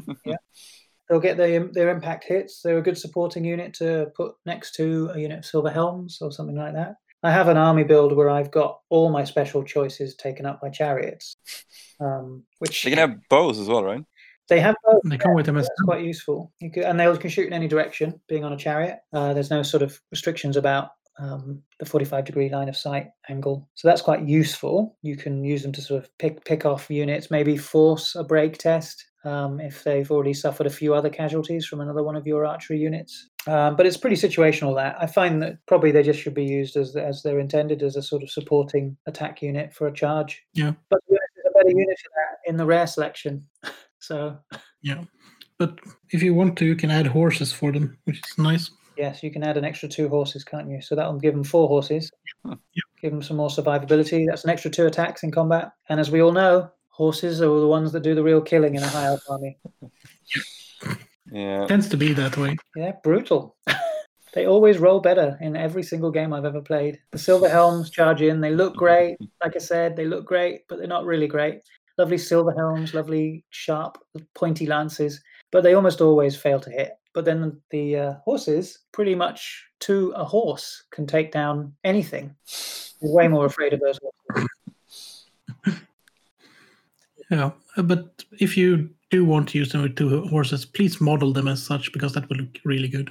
Yes, yeah, yeah. It's quite involved to do that, but it's probably worth it in the end. Also, the other trick thing about Yeah. that is also obviously that in- then increases the footprint of the unit, the base size, and it means that they're probably more likely to get more enemy combatants into contact with the chariot itself. That's always a problem with chariots because they've got such a big base size. If they get flanked, then there's a lot of hits coming their way. And if you essentially make them a square base, then they, no matter which angle they're at, they're always going to get five or so infantry hits at them.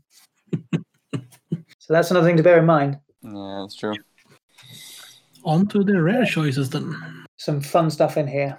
Um, the first one, Phoenix Guard, who are the mysterious guardians of the chamber. What is it called? The Chamber of Fate or something? What is it called? I Can't remember what it's called now. Essentially, the place where the future of the High Elf race is written on black stone. And they guard the shrine of Asuryan and the flame of Asuryan and protect it but they also have seen the fate and their own fate, so that's why they're sworn to be silent. Um, And that's why they cause fear. they cause fear because we all know that it's the quiet, creepy guy in the corner that's the scariest. Well, the quiet, creepy guy with the massive halberd. Ah, yeah, true. The massive halberd, the white glowing eyes, the big cloak covered in flames. Yeah, pretty scary. Yeah. But you got a weapon skill of five and a initiative of six, which is what sets these apart. Yeah, high initiative. Also very high leadership. Uh, leadership nine, so they're implacable. The weapon skill is very strong. The fear is really useful. Um, any undead player will know how to use these guys well. Um, you know, you can just charge them to to a low leadership unit. Just charge them at them. They might run away. Uh, we haven't looked at other rare choices, but would any of you take these guys? They're difficult to decide, aren't they? Uh, I really like them just because I love buff, but I feel like uh, when you can pick between uh, these guys and the Swordmasters and the the Axemen, it's a very tough choice.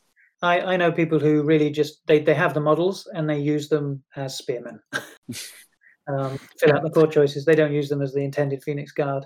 But they're probably not Yeah. efficient enough points to to combat effectiveness wise. To be honest, the halberd for an extra strength point against some units that's useful. It'll shave away an armor save. It's also that they do com- directly compete with bolt throwers and eagles. Yeah, that's the biggest issue. They complete with the two best rare choices. Yeah.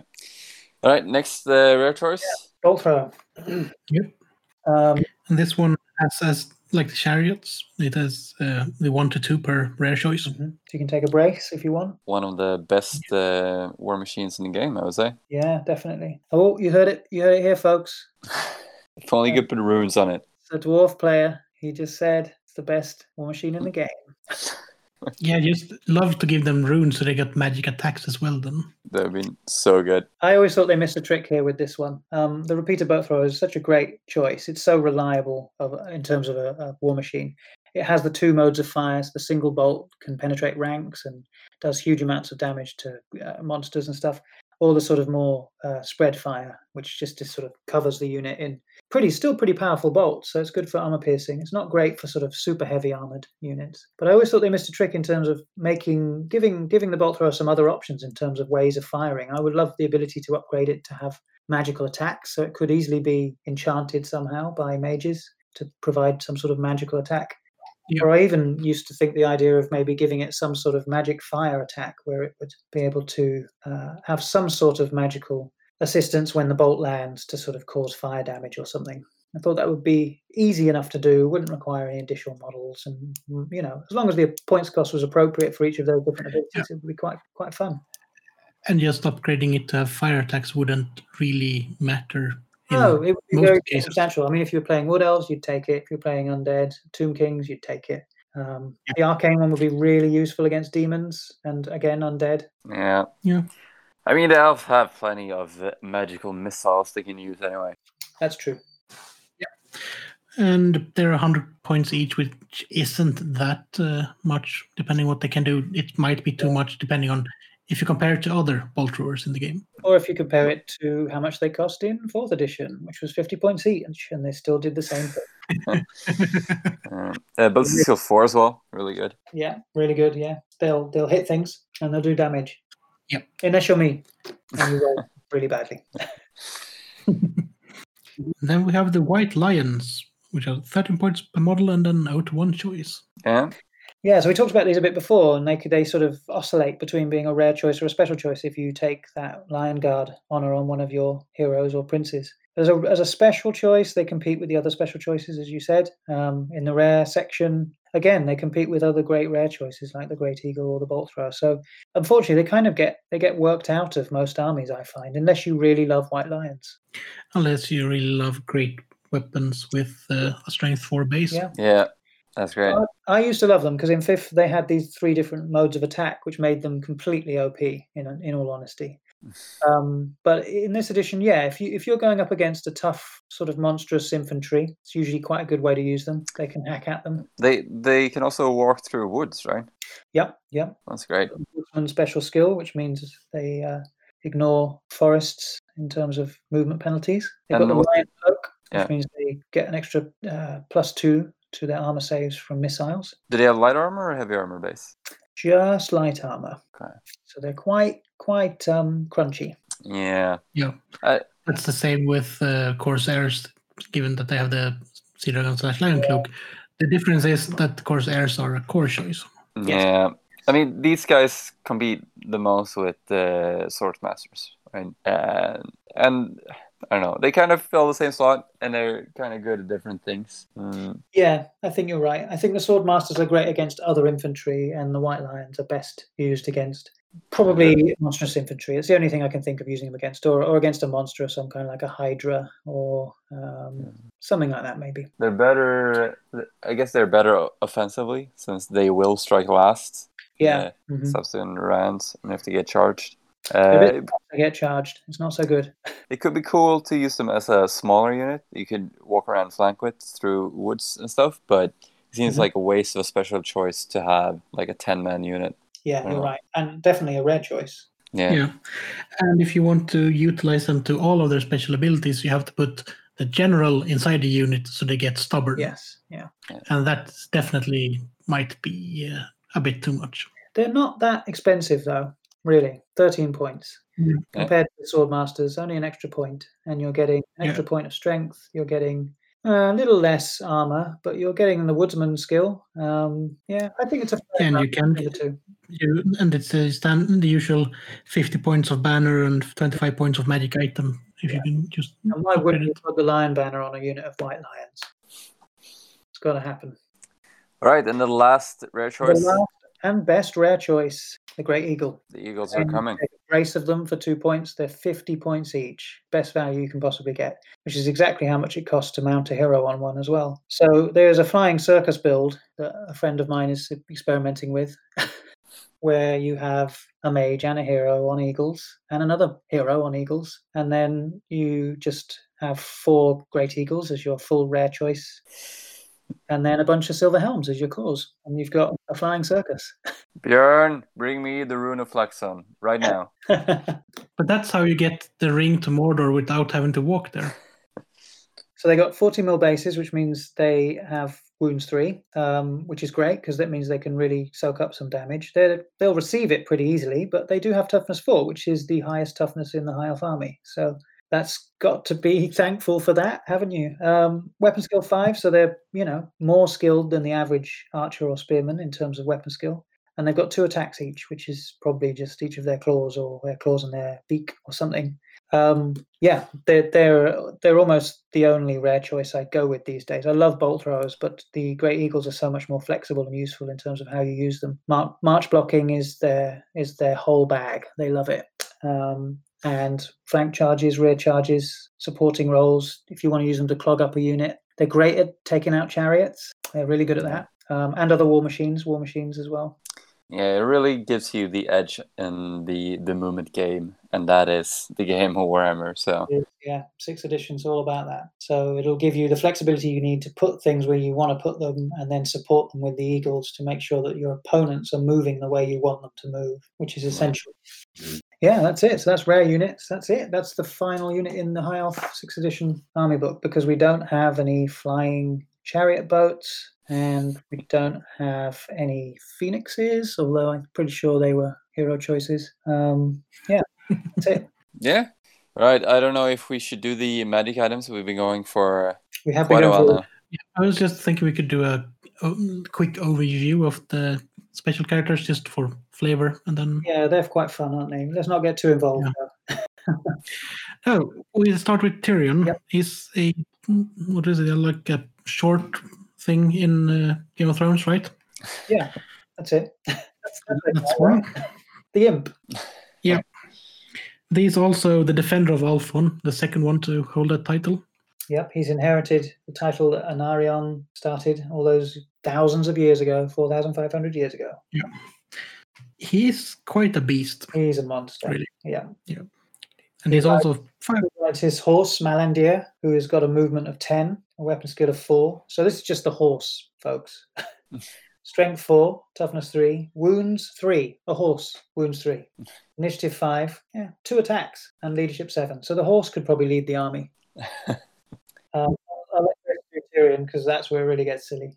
Well, weapon skill of nine, ballistic skill of seven, strength 4, toughness 3, 4 wounds, initiative 10, 4 attacks, and a leadership of 10. God damn, initiative 10? Yep. I think Yeah. only greater demons get that usually. Yeah. Yeah. And he and if you take Tyrion, he just overrules the intricate court rule. Yeah, he's all Yes. yeah. General. He's also 585 points. yeah. Uh, but it's got some silly magic items as well. Yeah, but Yeah. yeah, 35 points of that is the horse. And I'd take 35 points for a general for an army any day. A general with a movement 10. Yeah, brilliant. Uh, he's also a great model, one of the most striking models that I remember from. In, in every edition, yeah. I, I quite like both versions of him. Yeah, the sixth edition one is a bit more annoying because it comes on a larger base. Yeah, that's true. cavalry mine, so he's just on a regular cavalry base. I got rid of the elf on the bottom, the dead dark elf. Yeah. Um, I didn't want any any Druchii on my on my bed. But it comes with a slew of uh, special rules. We're gonna just mention one or two, I think. Yeah. Because I got the Dragon Armor of Aenarion, which uh, gives him a one plus armor save and a four plus ward save. And with the exception of this improved save, the Dragon Armor of Aenarion follows the normal rules for Dragon Armor on page six, 15. Immune to fire, basically. They could just have mentioned that he's immune to fire instead of Yeah, writing just that. like they could have just said that, couldn't they? Why do they have to point to the page? Anyway, the that basically makes him as as tough to kill as any Chaos Lord, pretty much. yeah. And uh, since he's cursed, he also gets as soon as Tyrion is reduced to one wound, he gets a two plus ward save for the rest of the battle, including after the heart. Because I got an have an heart of Avelorn, which basically counts as if he dies, he re- returns to to life with one wound. So this is after that. Yeah. So this replaces the four plus ward save. Uh, Note that if an attack will inflict multiple wounds, for example, a cannonball, then Tyrion will only get this special ward save if he has already been reduced to one wound before he is hit. So that's a bit of a caveat. So he has to basically have died once before. Yeah. So he can survive cannonballs to the face. Oh, that's incredible. So he's actually more powerful once he's dead or been dead. Yeah. And this is before we mentioned that his sword gives him plus three strength. So it's a strength Yeah, seven. yeah, Sunfang, that's that incredible sword. Yeah. Also has a bound spell. Yeah. He can cast the Fury of Khaine, which is oh, we didn't talk about any of the high elf spells. Uh, but well, Well, you say they're good. we, we can just mention them briefly when we talk about his brother. Okay, yeah, we probably should. Yeah, that's the best way to do it. So we'll tell you about the Fury of Khaine in a bit. Welcome to the next character in the book, which is Teclis, High Lore Master of the White Tower, a 630 points character. Yeah, that is quite the price tag, but he is the You can tell most potent mage in the old Warhammer world. Yeah. He's the guy that taught the whole empire how to use magic. Yeah, He has some interesting rules in six, though. Um, he has sort of two stat lines, essentially. I think this has probably been mentioned before, but uh, he has two different forms essentially, a sort of fighting form and a magic casting form, for all intents and purposes. So he drinks a potion, and the potion turns him into one of these two stat lines, essentially. So he's either got Saruar as a stat line or Sharuar as a stat line. Hard to tell the difference when you say it. Uh, anyway, so the first one, this is his sort of mage stat line. Uh, movement five, weapon skill three, ballistic skill three. So just like any other mage, not very good at fighting. Strength two, so actually worse than most mages, and this is because of the curse of Aenarion. He's got the sort of crippled nature. it's because he used all his energy in the threesome. Yeah, that's true. uh, toughness three, wounds three, initiative five, attacks one, leadership ten. And then in his fighting form, he has movement five, weapon skill six, ballistic skill four, strength three, his toughness is three. So his strength has gone up as a result of taking the fighty potion. Uh, his wounds stay the same, wounds three. Initiative has gone up, six. Attacks go up to three, and then leadership stays at 10. He automatically comes with the Channeler Honor, Mhm. and he's got the Sword of Teclis, which is a sword that he forged himself um, in the Tower of Hoeth. yeah. Should mention that the Sword of Teclis is uh, all hits from the Sword of Teclis wound on a roll of two plus and armor saves may not be taken. Casual. Yeah. Yeah. Yeah.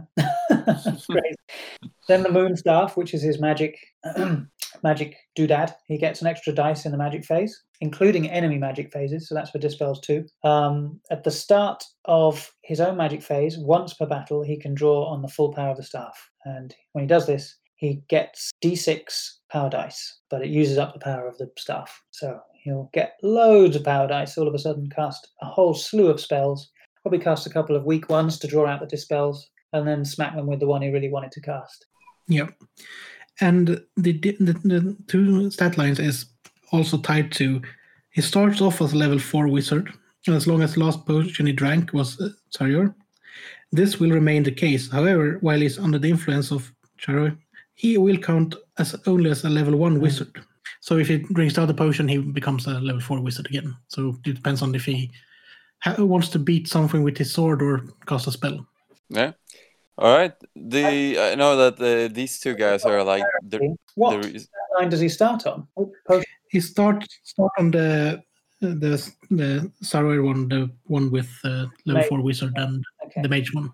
So yeah, he's basically only ever going to drink it to turn himself into a combat guy. It it it's on the potions of inner strength. It says at the start of the battle, Teclis will be under the effects of the potion of Sorrower.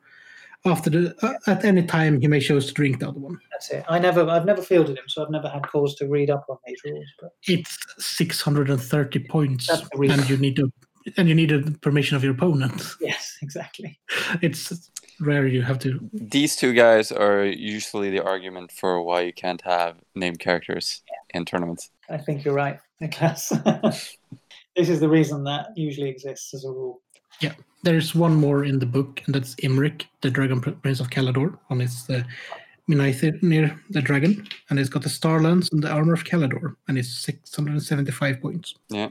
That's the last one in the book. Dragon dude. Yep.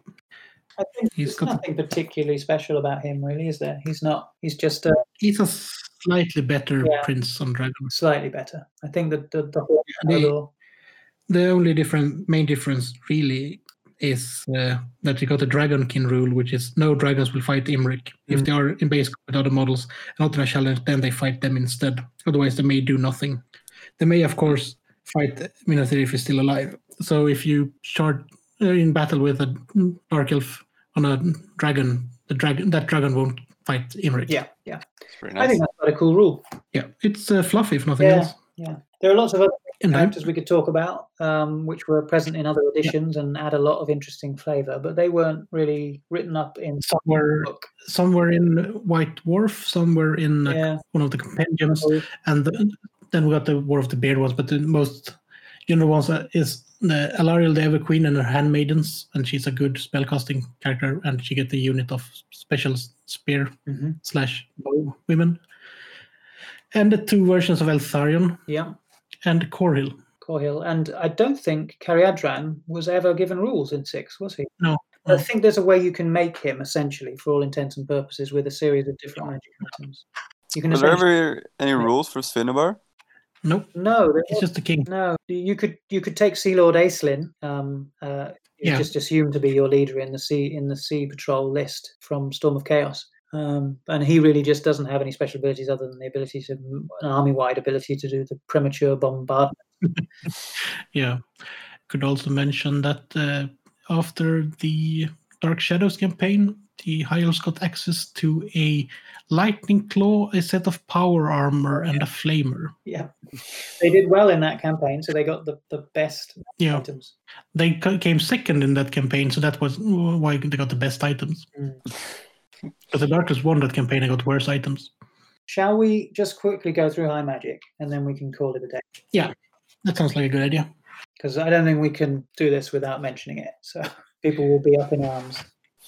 Yeah, So, usual rules for generating a spell, you roll for it, but of course, with the Seer Honor, that is moot. You can choose what you want. And regardless of what you roll, your mages will always know the Drain Magic spell, which is the sort of zero result on the, on the chart. So, you usually roll one to six to determine your spells for each mage, and then you count down. So, Drain Magic is simple, sort of basically just shuts down the magic phase, um, depending on how many, what level you want to cast it at, either 5 plus, 7 plus, or 9 plus on a 2d6 it will give you different results. Um, uh, so I'll, I'll just I'll just read the description because it's probably easier.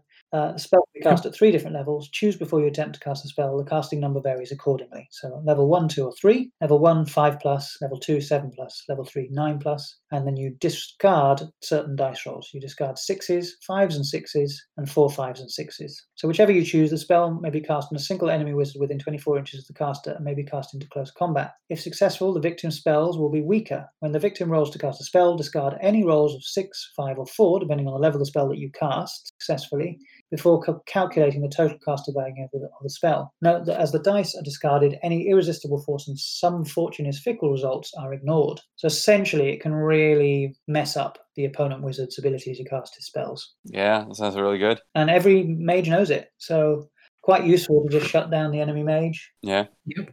Relatively easy to cast. Not as easy as Walk Between Worlds, but that's got a different function. And that's the next spell. As the mage intones this ancient incantation, he begins to fade from view, becoming as insubstantial as a ghost. Hmm. This is on a 4 plus. Do you think this is what happened to Bel-Korhadris? He just cast this spell and then everyone thought he was dead, but he just couldn't uncast it, so he just became a ghost. Possibly.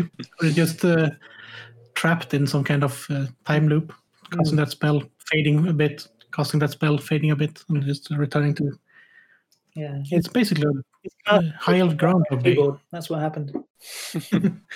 Uh, this only affects the caster, and only if he's on foot, the caster becomes ethereal. He can only be hit by magical weapons and can move through obstacles and through impassable or difficult terrain as it was open ground. The caster is affected by spells as normal and may cast spells himself and fight as normal, last until the start of the caster's next magic phase. I Is always this wondered- useful? Yeah, I always wondered what kind of use this has. I think it just really protects your mage from getting into combat, which can be a problem. Um, I can't think of any Yeah. other use, use really, because if you want to maneuver him Move through difficult terrain, maybe that's useful to get him into. move him through a wall. Yeah, maybe.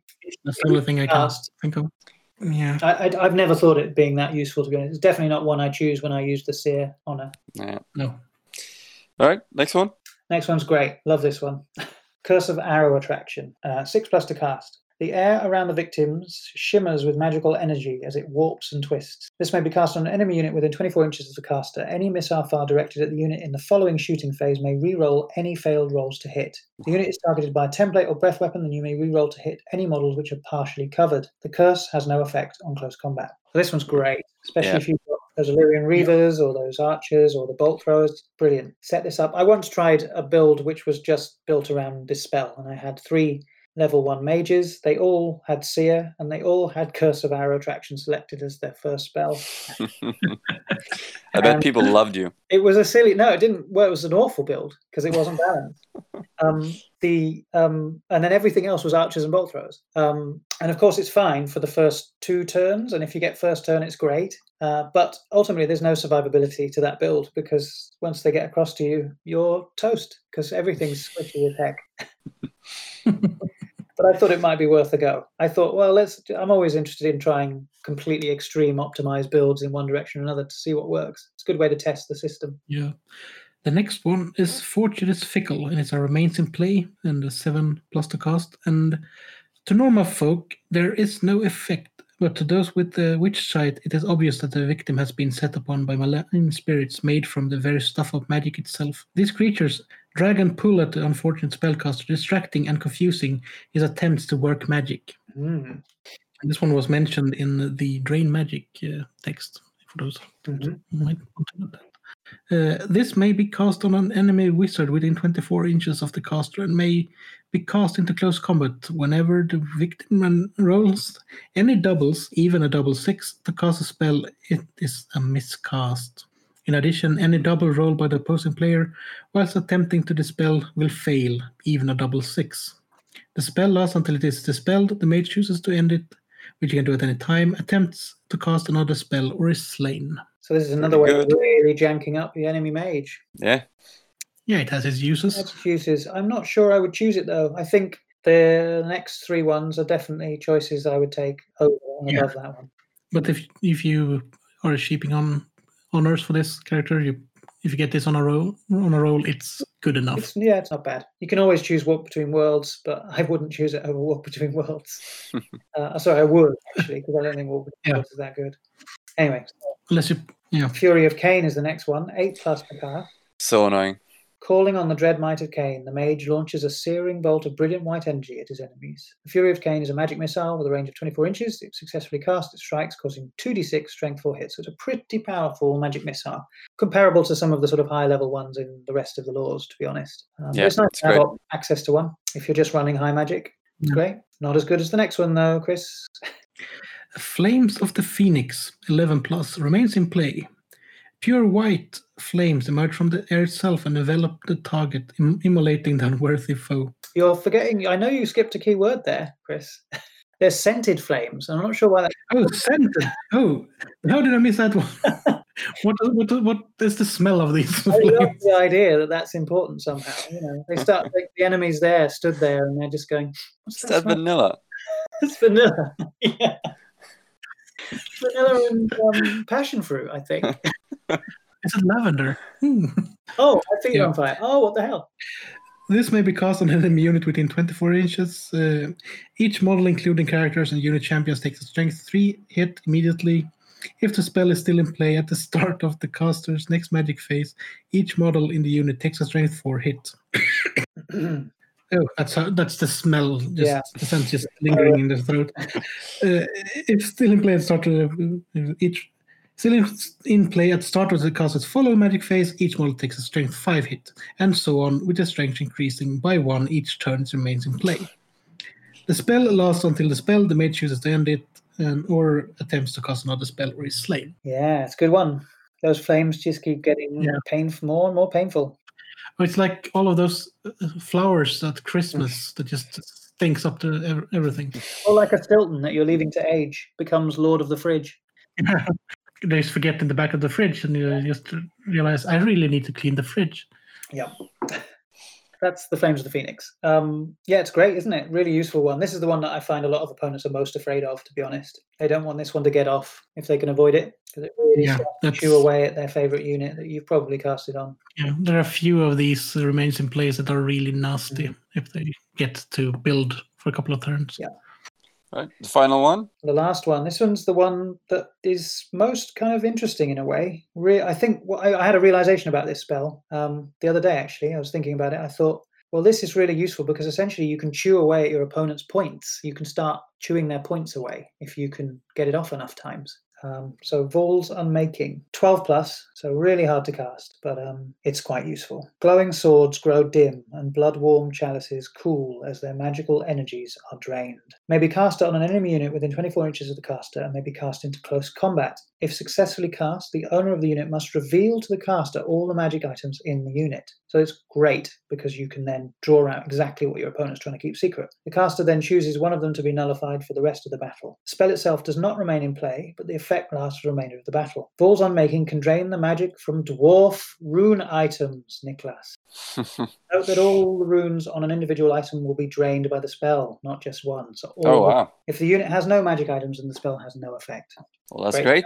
Mm. Uh, yeah, you could draw out the the runes of a stone thrower as well, for example. Yeah, yeah, I never thought of that. It's a good point. Get rid of the the reroll to hit and plus on strength in one go. Useful one. Ooh, That is Really if you what- can uh, breach the dwarf magic defense. yeah, all those extra dispel dice they get. But yeah, that's that's Yeah. great. It's a I great love spell. it. spell. I also love it because there's also a bound item that has it that the Isles can equip. Um, and there's also one that has the Fury of Khaine spell as well. And those are quite fun things if you want to equip them to mages to give them essentially an extra spell that they can cast without using their power dice. yep. Or if you have a commander somewhere, Yep. just need a bit boost. So mage on an eagle, perfect. Vaul's Unmaking, draw line of sight 24 inches to anybody you like, any unit you like. Cast the spell. As long as you get it off, you then exactly know what that unit is harboring, what nasty surprise is waiting there, and you can mitigate one of them. Yeah, really good. Yeah. Also, if you use the ring on a commander and he is in a unit that faces the enemy blob, or so to speak, that you know has a character in it, you can still cast it into that unit because you can cast Yeah. the spell into combat. Yeah, yeah. hmm So you can boost yourself in a in certain combats. Yeah, The, yeah. Would it give you an advantage? Probably not. in general, I mean, probably Yeah, not. yeah, yeah, yeah, of course. There are better better rings you could use if you want really want to put a ring on a commander. yeah, so that's it. That's um that's the high magic, which is probably the apotheosis of high elf craft, their ability to use high magic. Yeah, good way to end the the episode Mm. to to talk about what the elves are really about Yeah, magic is one of their key strengths. for sure. Um, I have run a non-magic army in the past where it's just heroes uh, kitted out to be tin cans, um, and that's quite good too. But you do lack the ability to dispel your enemy's magic, so you have to bolster that with ward saves or uh, magic banners that give you dispel dice um, when they're specifically targeting units, that sort of thing. You always have to balance it out. And as we've said a few times, I think that's the way high elves are used best. You have to use them in concert with each other. The units always support each other you can't really send in soul units to do one job. So there's no real Death Star unit in a High Elf army. Some might seem like they are, but they won't perform in the same way as a Death Star will in any other unit or army list. Yeah. Strength in numbers and supporting each other. It's all very friendly. Yeah, that's why almost all of the six dead builds for high elves had some kind of MSU in them. Yeah, yeah. That's a good way to run them. Doesn't look so cool. don't have giant blocks of No. cool looking spearmen with lovely shield designs and they don't have The massive blocks of uh, silver helms. Yeah, huge, giant, lumbering blocks of silver helms crashing into things like a wave of steel. They look great in photos. They don't work on the table. No, they don't. It's a shame, really. But uh, we should round this off and thank you for coming on and being even being kno- knowledgeable and stuff. And well, oh, yeah, it's been really fun. gonna. yeah, I'm. It's starting to get a bit warm in here, so that's why I'm starting to fade a bit. Yeah, I. I'm pretty much cooked. Yeah, yeah, but it's been fun, and it's always nice to have more than just the usual cast on to Mm. discuss what because it's nice to get all that extra knowledge into the podcast. Yeah, nice to have a chat. I've been uh, talking with you uh, on the our Warbands campaign chat. On uh, you've been posting a lot of elves there, so it's been great to have a chat about those. Mm. I'll get more of them done. That's the new goal. now that I've got a little bit more free time, And then one day we'll have a Yeah. great old battle. We will have The- that battle, Niklas. I'm All so- the all the units you want. Just Yeah. fill them with all the magical items you c- Yeah, could possibly yeah. imagine. Oh, so you mean use that trialed forum version of uh, the Higher Elf that has uh, Swordmaster as a core unit? Oh, interesting. Hmm. It was from one of the forums back in the Not day. very fluffy. It, I would uh, have to disagree because they they just they're perfect as special choices. They also had mounted Swordmasters, Oh, so I'm not that really is sure about that. Movement all my um, forum um, ideas I had when I was a member of HighOff.net. That that place was was rife with all sorts of interesting ideas for how to improve the High Off list, and it had Yeah. so many ideas I wanted to explore and do. And part part that's part of the reason the Monolith project has, that I was working on started because it's quite interesting and fun to try and run. It's so good looking. You have to finish it. Yeah, I need to finish it.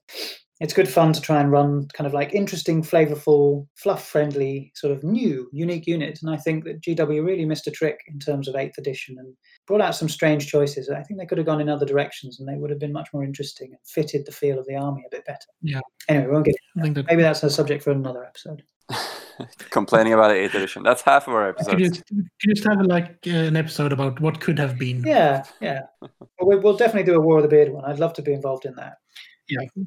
I reckon we we could have you back, given that our resident dwarf expert is, is still in this chat. So, but uh, I'm gonna round this off, and we probably will catch up later. By all means. So, thank you all for listening. Thank you for coming on. Thank you, Niklas, for s- just sitting there, so to speak, It's been my pleasure. for, for just uh, putting up with all of the elf talk. I think Niklas had some really important questions he raised. He's very good at that. Good at not And knowing things. That's what I do. yeah. yeah. But see you all in the next episode and uh, hope you enjoy this one. Stay hefty.